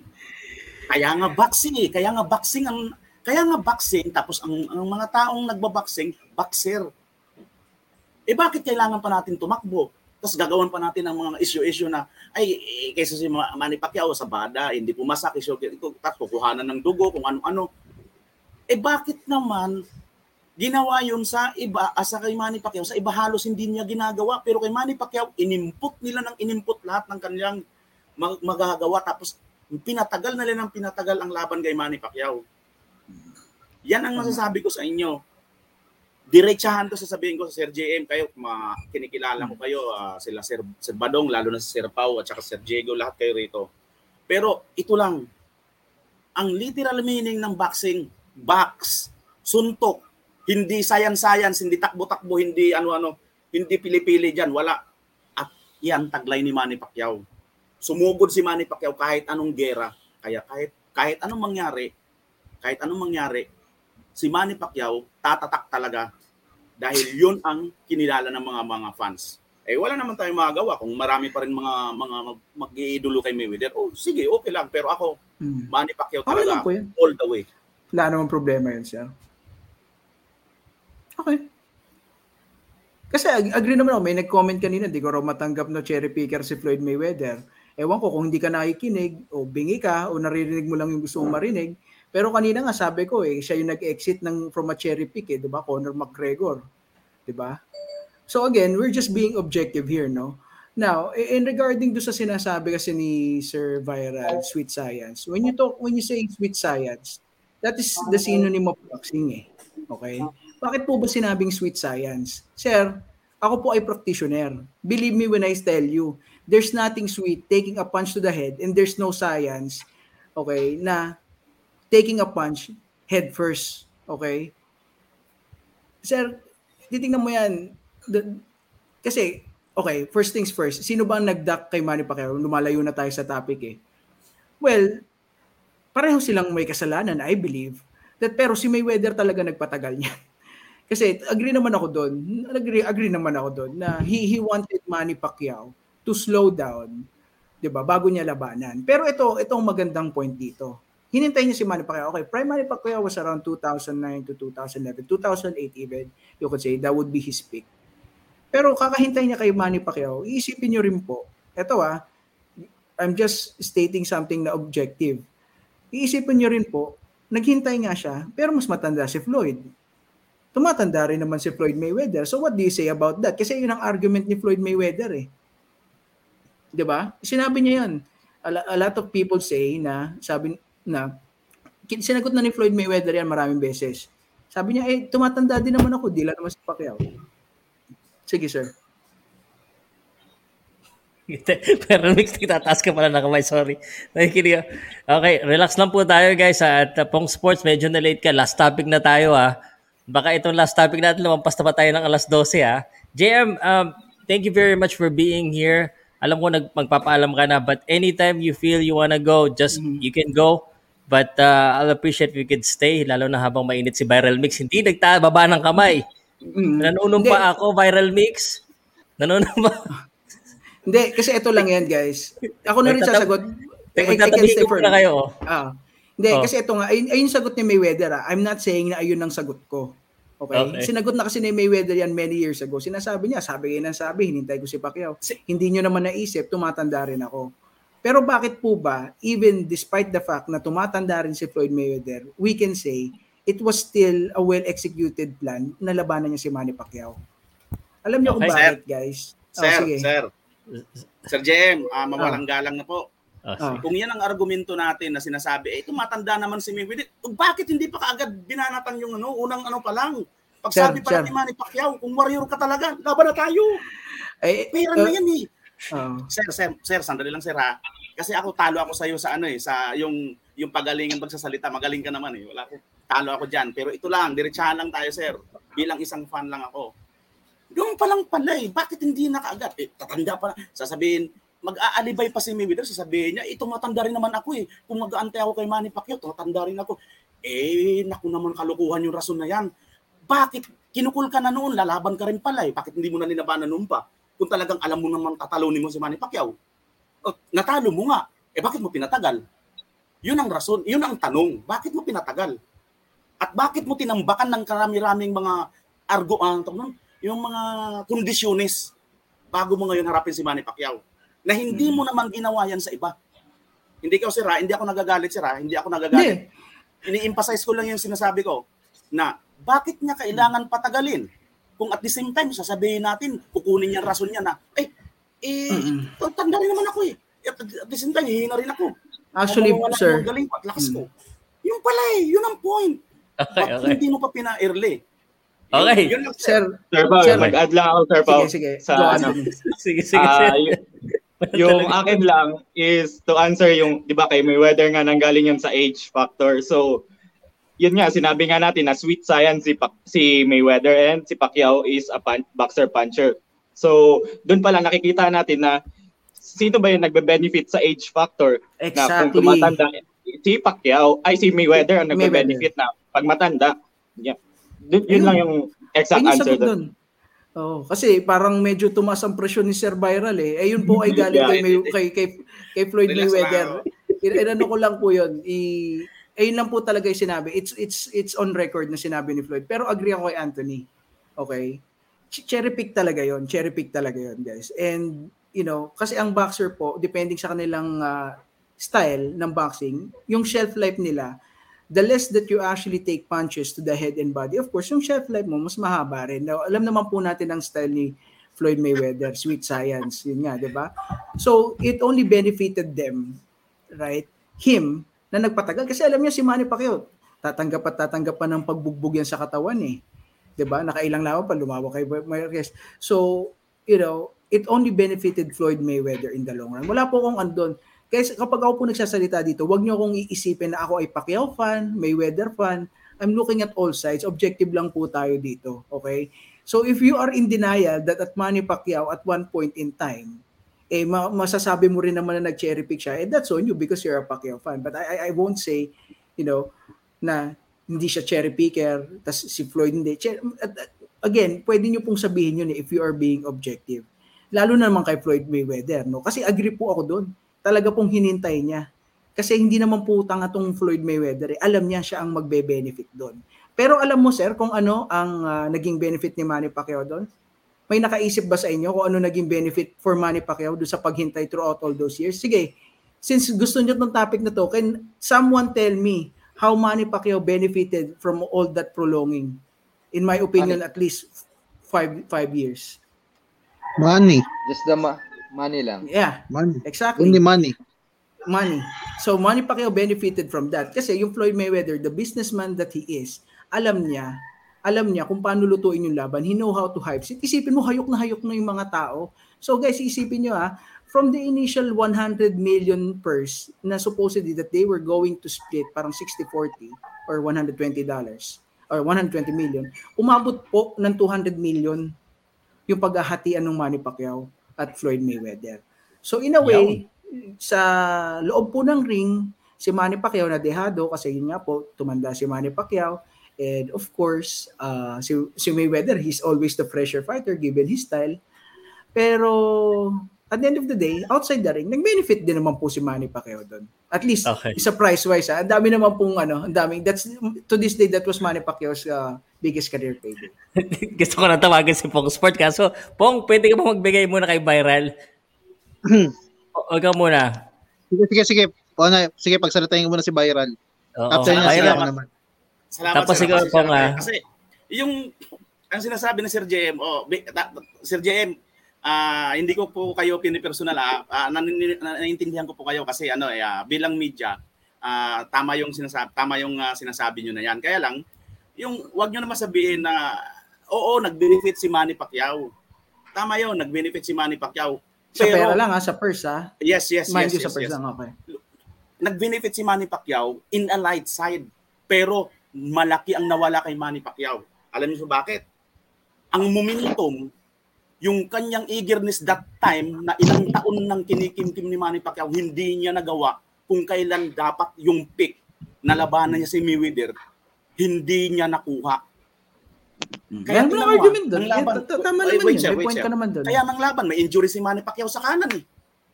Kaya may kaya ng laban, may injury si Manny Pacquiao sa kanan. eh. Pero kung on the spot sana yon, spot sana kaya I beg to disagree na nag-benefit si Manny Pacquiao. In fact, natalo nga si Manny Pacquiao eh. In fact, natalo nga si Manny Pacquiao eh. Kung ang benefit na sinasabi natin, overall pagtitingnan natin, oo. Pero nag natalo si Manny Pacquiao, nag, nag, naging ano patuloy siya kanya doon eh. Lalo tuloy si Mayweather ngayon nagyabang eh.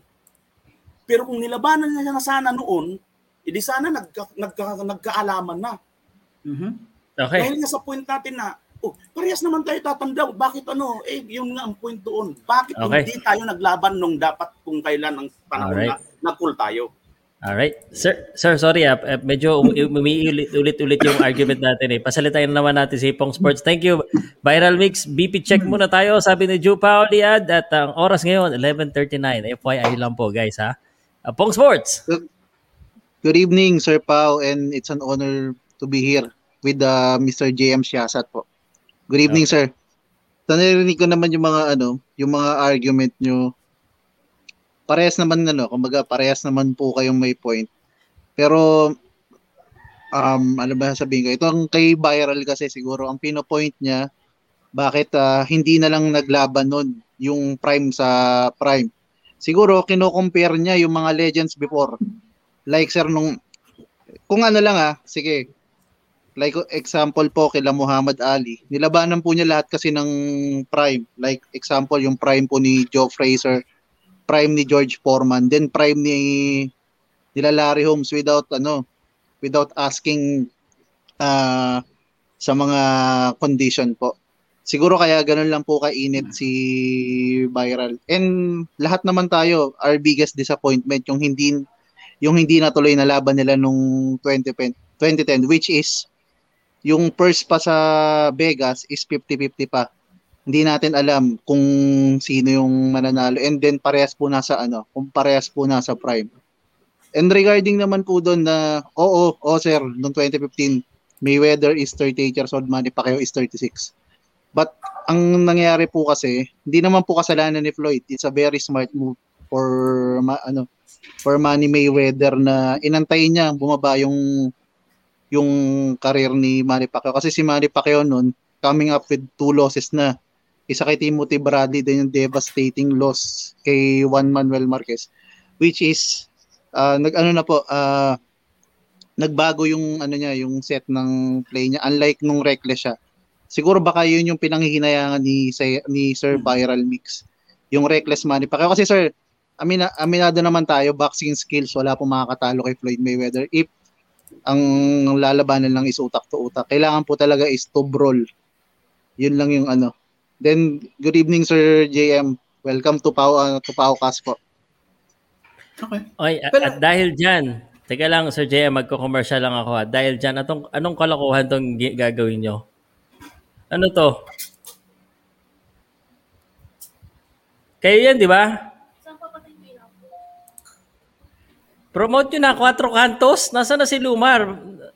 Si Talugdog. ayan no oh siya yung nasa baba Langya kayo, gagawa kayo ng sarili yung podcast, mawawala na ako ng guest. Anyway, JM, mga Hindi. guest ko to mga Hindi to, mawawala gagawa na rin sila ng sarili nila. JM, si Hindi Asad, mawawala go. ng guest. okay. Well, anyway, wala naman akong ano doon. Wala, di naman ako kontra doon. I actually agree. You know, the reason why the the fight between Floyd Mayweather and Manny Pacquiao was such a huge fight because at one point in time, we are looking at Manny Pacquiao, the unstoppable force, and Floyd Mayweather, the immovable object. Okay? So agree ako sa inyo doon. Wala naman tayong point of discussion noon eh. Mas maganda nga sana kung prime per prime, nagtapat na sila. Eh wala, hindi na nangyari. But of course, we wanted that fight to happen, no? You know, around 2010, 2011. Of course, Manny Pacquiao had a better chance during that time. Pero Mhm, if you yeah. you guys will look at boxing history, sabi niya kanina, sabi ni Pong, yung mga legends daw, fought legends, you know, during their prime. Kasi to be objective rin naman po, it's going to be hard to actually match two fighters na nasa prime nila. You know, sinabi mo kanina, Muhammad Ali versus Larry Holmes. Bro, hindi na pra- hindi na prime si Muhammad Ali noon ha. So that was not a prime per prime matchup. You have to remember, Muhammad Ali already had symptoms of Parkinson's disease before he took that fight against Larry Holmes. Isipin mo, ganito po kalalayan sa mga hindi po nakakaalam ha. During the medical, Muhammad Ali was asked to spread his arms, right, and then touch his nose. Hindi niya na po nagawa yun. Ganun na po kalala ang ano doon. So hindi na po prime si Muhammad Ali noon. When he was training, nasa speedball siya, hindi na nga po siya makakuha ng momentum. So to be fair, it's always hard to match two fighters naman po na prime per prime eh. 'Di ba? So titingnan natin another other legend, sabihin na natin kahit yung ano, four horsemen ng boxing in the 80s, 'di ba? When Sugar Ray Leonard fought uh, Roberto Duran the first time, was Roberto Duran in his prime? Hindi na. Roberto Duran peak at 135 pounds. So, again, wala po akong argument doon sa sinasabi ni Viral at nung pong, talaga naman, gusto nating makita sana as early as it was. Right? Na nung uh, 2010 sana naglaban na. Eh wala, hindi nangyari because at the end of the day, eh ang daming hurdles eh. Ang daming hurdles. Sayang lang because you know, ang nangyari kasi hindi na naging immovable for immovable object versus unstoppable force eh, kasi bumagsak na yung laro ng money. So, sayang. Bong, may sagot ka pa? Nagtaas ka Hindi, na ako eh. di-discount ko lang yung ano, di-discount ko lang yung kay Larry Holmes. Ken Norton pala yung sinasabi ko. Mm, okay, okay. Kasi yun nga, tama. Tama yung kay Muhammad Ali. Hindi na siya yung ano. Bumalik lang siya para makilala si Larry Holmes. Kasi Sa ah, sa pagkakaalam ko, hindi tanggap ng tao yung pagiging champion ni Larry Holmes during that time na wala pang tinatalong legend. And then yung tinalo pa ni Larry Holmes on is paper champion which is ah, Ken Norton na inaward lang yung belt. Yun lang po, yun lang po yung ma-add ko. Okay, buti pa kayo, naalala nyo. Hindi ko, hindi ko naalala eh. Diego, tahimik mo ah. Diego, you wanna chime in naman? Uh, may mga nagko-comment kung ano, kung magsasalita ka daw eh. Ano ba yung topic natin? Hindi ko na, na, na nalito na ako. Okay, so dahil, dahil di mo na alam yung topic. Ah, Huda. guys, um, ano yun? Huda. Mayweather or Pacquiao. Lloyd. Lloyd, 100%. I don't, Okay. I don't think there's an argument. I, I Sir, guess, guys, sir, ano, ano naman? Sir. Ah, mag-guess. ano ko lang sir ha, um, yung sinasabi ko, although rap ako magsalita, parang parang hindi ganun kapulido unlike kila Sir Pong, kila Sir Diego, at saka Sir uh, JM, ah, si Yasat. At sa, mga, ma- sa inyo, ma- mahinahon kayo magsalita. Ako, relax ako. Okay lang naman ako, pero ganito, babakapan ko lang ng ano, ng, ah, yung mga sinasabi ko kasi, bilang isang fan, babakapang ko lang ito. Hindi lang ako sir ano, ah, although fan din talaga ako ng buong ano boxing ano, boxing ah ah, community, community. Hindi lang kay Manny Pacquiao, Pacquiao. Ah, ganito 'yan. Kung ang result kasi sir ganito, Pilipino ka man, Meksikano ka man, anuman ang lahi mo, ah, kahit Amerika, marami pa rin magsasabi na si Mayweather ang cherry picker kila Manny Pacquiao at kay ah, kay ah, Manny Pacquiao at kay Mayweather. Although ang ang parang ang pinopoint up yun ni Sir JM, gi- ginagalang ko rin naman, may may time din na nag-cherry pick si Manny Pacquiao. Pero yun nga sinabi ko, dahil nga mayroon si Manny Pacquiao pagkakataon na humabol siya sa catchweight. So hindi hindi nagiging parang hindi siya nagiging namimili kasi biruin mo. Mayroon siya laging ano eh, mayroon siya laging ah, dahilan eh. Tapos sumatotal ng lahat ng ito, sumatotal ng lahat ng ito, si Mayweather pinatagal niya ang laban and then ang result, ang result nakuha niya yung gusto niya, but ang tanong sa buong mundo, kahit sa Amerika, alam ng lahat ng mga tao, karamihan sa mga fans, si Mayweather talaga ang cherry picker. At si Manny Pacquiao, si Manny Pacquiao ang lumalabas na talagang napaka-exciting at siya talaga ang nag, nag, nagre-represent sa ating panahon ng boxing. Salamat Sir Okay. JM ah, at uh, Berry Sports Cat. Actually Sir JM, nanonood ako sa inyo at lagi ko kayong Mm. pinanonood ng mga interview ninyo. Mag- Nagugustuhan Thank ko you, yung sir. mga style ninyo. Thank you. Okay, guys. Um, teka, sige, sige. Um, pagkatapos ng argument yan, maghihingi na ako ng mga last, ano, last statement, guys. At ah, nangako ko sa asawa ko na tatabihan ko siya before 12. Kung hindi, baka maging aswang ngayon after 12 eh. Ah, Kultura TV. Ayun. umaba nang umaba yung diskusyon. Ang, ang simple lang naman tanong ko kasi kanina kay Sir JM kung ano yung take niya. Kay, Ikaw ano, may kay- pasimuno eh. Hindi ko akalain na haba ng ganun. Kasi napakasimple nung tanong Basta ko lang. Pacquiao, Floyd Mayweather, haba talaga yan. Gusto ko lang ano, gusto ko lang malaman yung ano, yung opinion niya tungkol nga doon. Hindi ko naman sinabing magdebate. Nagdebate. Wala naman debate dito. lang, Ano lang, everyone's just bringing in their own point of view. At saka na-excite din yung mga fans natin. May konting action din naman minsan. Maganda yan, ganyan. Sorry Okay. Sir JM, ako na. Sorry Sir think, uh, napahaba yung ano, napahaba yung ah, usapan dahil doon sa tanong ko kanina. Kaya nga ako nagpunta dito to connect with boxing fans eh, di ba? So I'm Thank you, really thank you. open Salamat, to that. salamat. And, and really open to that. And you know, the reason again, the reason why I'm here, this is something that I've always wanted to do, is to actually get in touch with boxing fans. You know, ch- share whatever our thoughts are, share our wisdom, baka may matutunan tayo sa isa't isa. O kasi guys talaga, I mean, you know, bago pa ako matutong magbasa, na- nanonood na ako ng boxing. I've read some books, I've read, you know, I've watched thousands of fights, 1920s upwards. So, you know, it's always good to actually connect with boxing fans, be it casual or what. You know, kasi, you know, when, when you actually talk to casuals, it's also a great way to actually educate the fans, di ba? It's a, it's a good way to educate the fans na, you know, maybe they are missing out on some areas of boxing na maganda rin na panoorin nyo. Diba? galit So, yung siya, sina- magagalit siya si Badong. Kasi like, galit, kasi ba ba- yun? pag, pag binabanggit ko yung casual, nagagalit yun eh. Wala daw casual. Pag binabanggit ko yung casual. Anyway, guys, sana, Bad- sana mapasabi ko si. Badong. Gusto ko makadebate mo yun. Talaga hindi ka mananalo doon. Promise. Badari. Iba, iba, iba yung pinaghuhugutan nun eh. Yung hindi na Grabe po, naiintindihan grabe tao. puso noon. Pero idol ko yun, si Badar. Isa po siya, JM, mas malaki pa, malaki yung subscriber doon talaga, marami. Mm.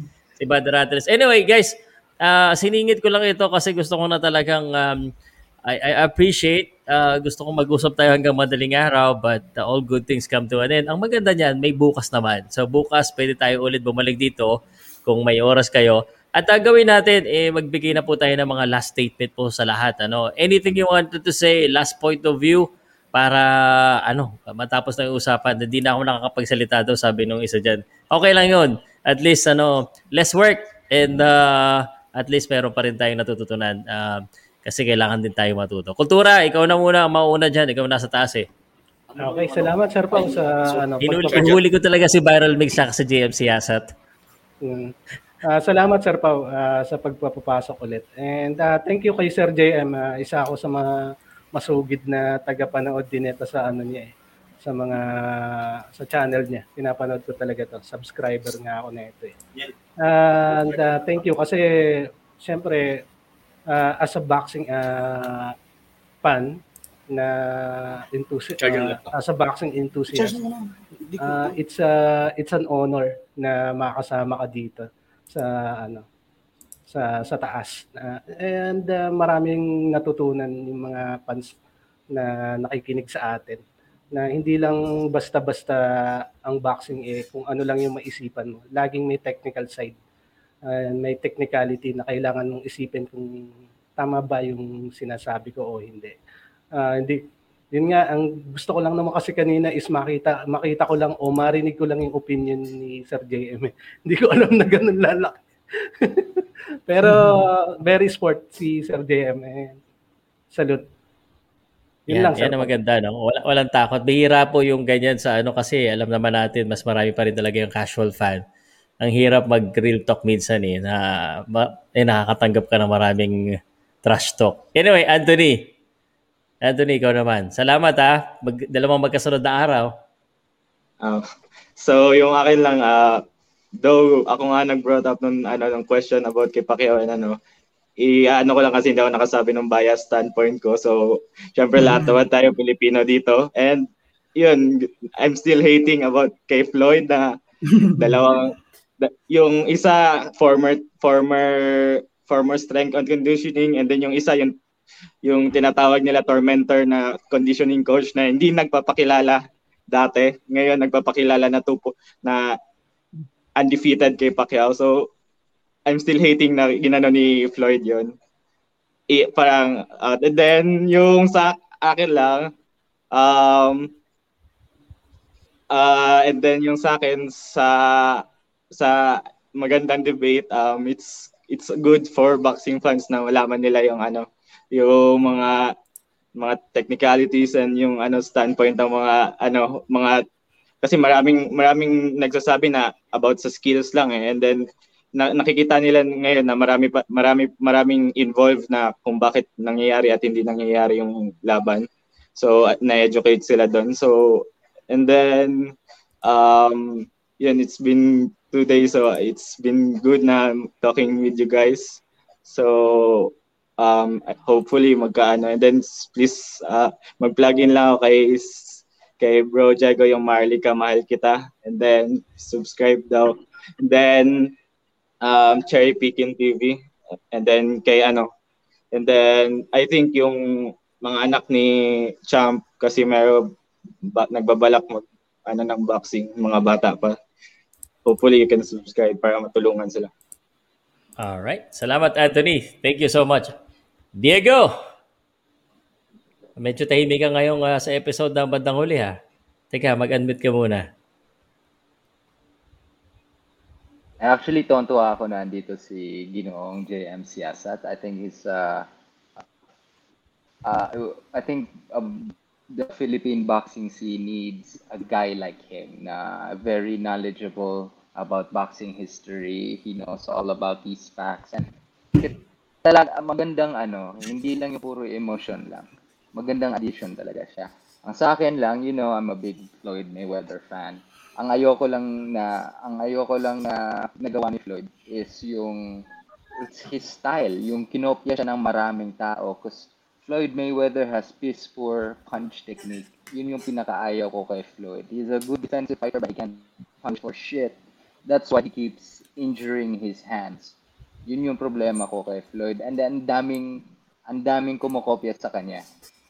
And, hopefully, Pao and Ginoong JM Siasat. Sana maimbitahan mo siya sa bagsakan natin. At least doon, very, ano, um, Naku, magkakainitan. Docs baksakan. in a, in a more formal debate format. And then, I Ah, just want to say, I think, Ginoong viral mix is very misunderstood. Sometimes hindi naiintindihan ng mga tao sa kanya because sometimes he um, tends to go into a long tangent. Pero I, I can see what, where he's coming from. So chill lang tayo guys. Uh, uh, I'm, I'm glad si Viral Mix andito rin. So yeah guys, I'm starting my own podcast soon. Pangalan niya Maharlika Mahal Kita. It's about arts and culture. So please subscribe to my channel. I Alright. will upload soon. Thank you. Uh, eh, actually, puntahan nyo na ha. Artista pala to si Diego, no? Uh, meron siya mga ano doon, short film. Pinanood ko na. Ang galing kumarte. Diego, I know you're gonna say about uh, that you appreciate history because JM, this guy is a history guy. And just so you know, bago ko ipasa kay Pong Sport JM, we have this uh, uh, segment sa Paukas na bagsakan na talagang nagbabagsakan, nagdedebate kami. Uh, which is we, we pick sides. Uh, especially pag may mga upcoming fight, talagang uh, hindi naman trash talkan, bas b- b- bigay lang ng mga kanya-kanyang punto pero mainit na usapan. Pong Sports. Ay, sa akin it's an honor na nakasabay ko yung mga para sa akin yung three best boxing commentary sa podcast na to. Sir Pau, GM Shasat, and uh, Sir Diego. Ah, kung aalalahanin lang naman natin, Manny Pacquiao and Floyd Mayweather is the biggest draw sa boxing in the in the past years. Then sa mga ano naman sa mga fans, ako ang pinaka biggest disappointment ko lang naman yung yung 2010 fight nila ni ano ni Manny Pacquiao na hindi natuloy. Pero pagkatapos nun wala. Have no nothing against uh, Floyd Mayweather about his style kasi yun yung style niya para ano eh, para manalo eh. And whether we like it or ano or not, Floyd Mayweather is one of the greatest fighter in boxing history po. Then yun po, pa-support na lang po sa gagawing naming channel inspired po by uh, Pauka Sports. Then kayo mga nandito yan po. Quatro Cantos, Pau, El, uh, Pau Angels po. So all, all about sports po, ba, bas, boxing, basketball po. Then yun, Seryoso yun lang po. dyan? Happy Seryoso Sunday. kayo dyan? Pau Angels talaga pinangalan nyo? Si Lumar eh. Ah, lang yan. Okay. Baka umababuho ko niyan. Okay. Ah, last na lang Sir Pau. Sana Sir JM ah, madalas kang makasali po dito kahit ah, one day lang every Sunday. Okay, dami na kagad request ha. Nako. Viral Mix. Alam mo, bago ka magsalita, it's always good to have Viral Mix because he brings the heart in the conversation. And he brings the heat. At kailangan yun talaga para ano. So maganda yung, mas maganda lagi maganda yung mix kompleto. Viral Mix, a pleasure. Ano bang masasabi natin dyan? Huwag ka na magdagdag ha. Baka sumagot na naman si JM. Humaba na naman usapan ha. Teka, teka. Uh, unmute, unmute, unmute. Kasi may naglalaba kanina kaya minute ko eh. Okay, okay. Okay, ah una sa lahat, ah, maraming salamat especially kay Sir ah, JM na bisita natin. Mukhang uh, pasensya na kayo Sir, sana hindi niyo na hindi niyo hindi kayo nabab, nababastusan sa mga datingan ko ano. At ah, alam ko naman kasi bilang bilang uh, nandiyan kayo sa profession niyo na yan ay I know na mas malawak ang ah, ang inyong mga pagtanggap sa mga ganitong ah, ano le- let's say mga criticism kung mayroon man. Pero I I I don't think nung kinikir nagki-criticize ako sa iyo hindi I'm just ano, ah, ano lang ako rito sir, ah, bilang isang ah, matagal ng boxing fanatic or fans. Ano lang ako. Nagsasalita ako rito ng ano, logical at common sense. Pag sinabi ko pong logical at common sense, ah kung kung kung nakikita ko pong tama at maayos para sa akin, paniniwalaan ko at ipaglalaban ko. Pero kung makikita ko naman na patsi-patsi at medyo may, kalu- kay- may, may kalukuhang ginagawa, didiretsahin ko rin. Ganun po ako ka-logical at ka-common sense. Maraming salamat muli sa inyong lahat dyan, mga kasama at kay Sir Pau at lalong-lalo na kay ah, Sir JM Siasat. Okay, salamat Viral Mix. JM, uh, thank you very much for joining us ha. Di ko in-expect nung nakita kita. Si JM ba yun? Uh, it's, it's good to have uh, someone legit. Uh, call ko pag mga ganyan. Uh, kasi ako pinipilit ko sarili ko magpa media media accreditation accreditation. So having you and uh, the other ano legit media tawag sa inyo is a pleasure. JM Yeah, uh, you know, like I said, guys, you know, six years ago, when Manny Pacquiao Floyd Mayweather, we actually did uh, parang broadcast sa GMA na nakikipag-usap ako sa fans. You know, ang nangyari pa nga doon sa social media, sa comment section, you know. And ever since that day, I've always wanted, you know, a platform to actually connect with boxing fans, okay? You know, it's it's how you expand your knowledge your sport. I want to get all takes and all sides. You know, that's how we learn. And I didn't come here to debate or prove that I know better than this or that that you you know.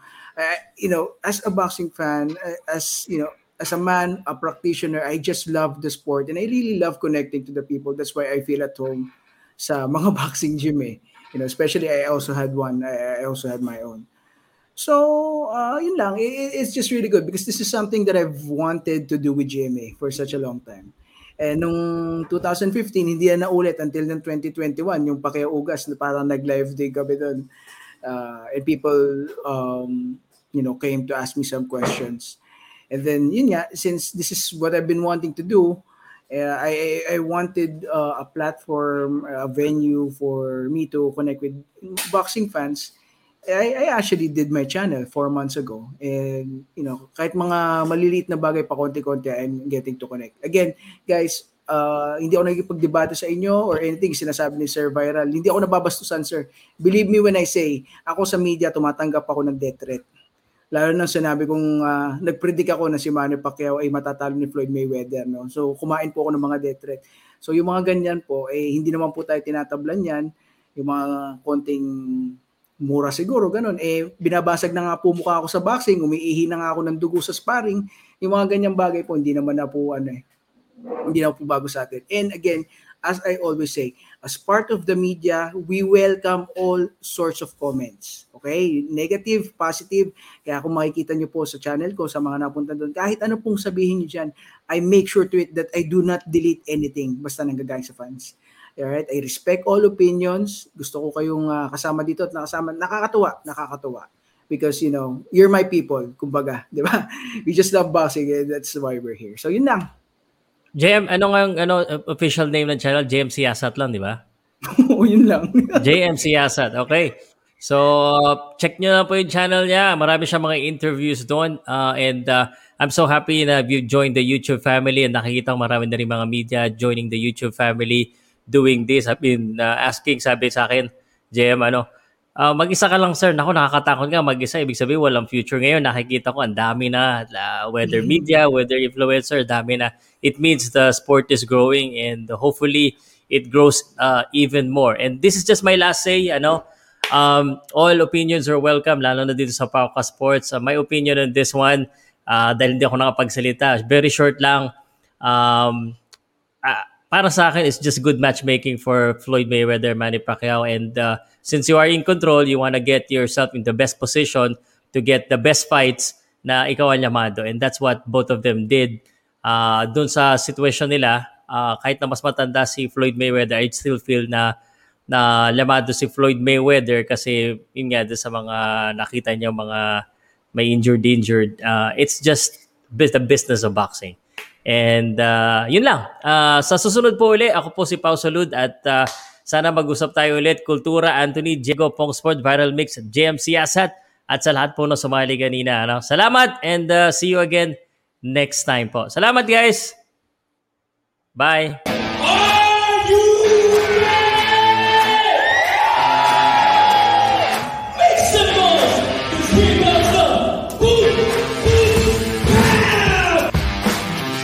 Powcast Sports. If you're new here, don't forget to subscribe and hit the notification bell.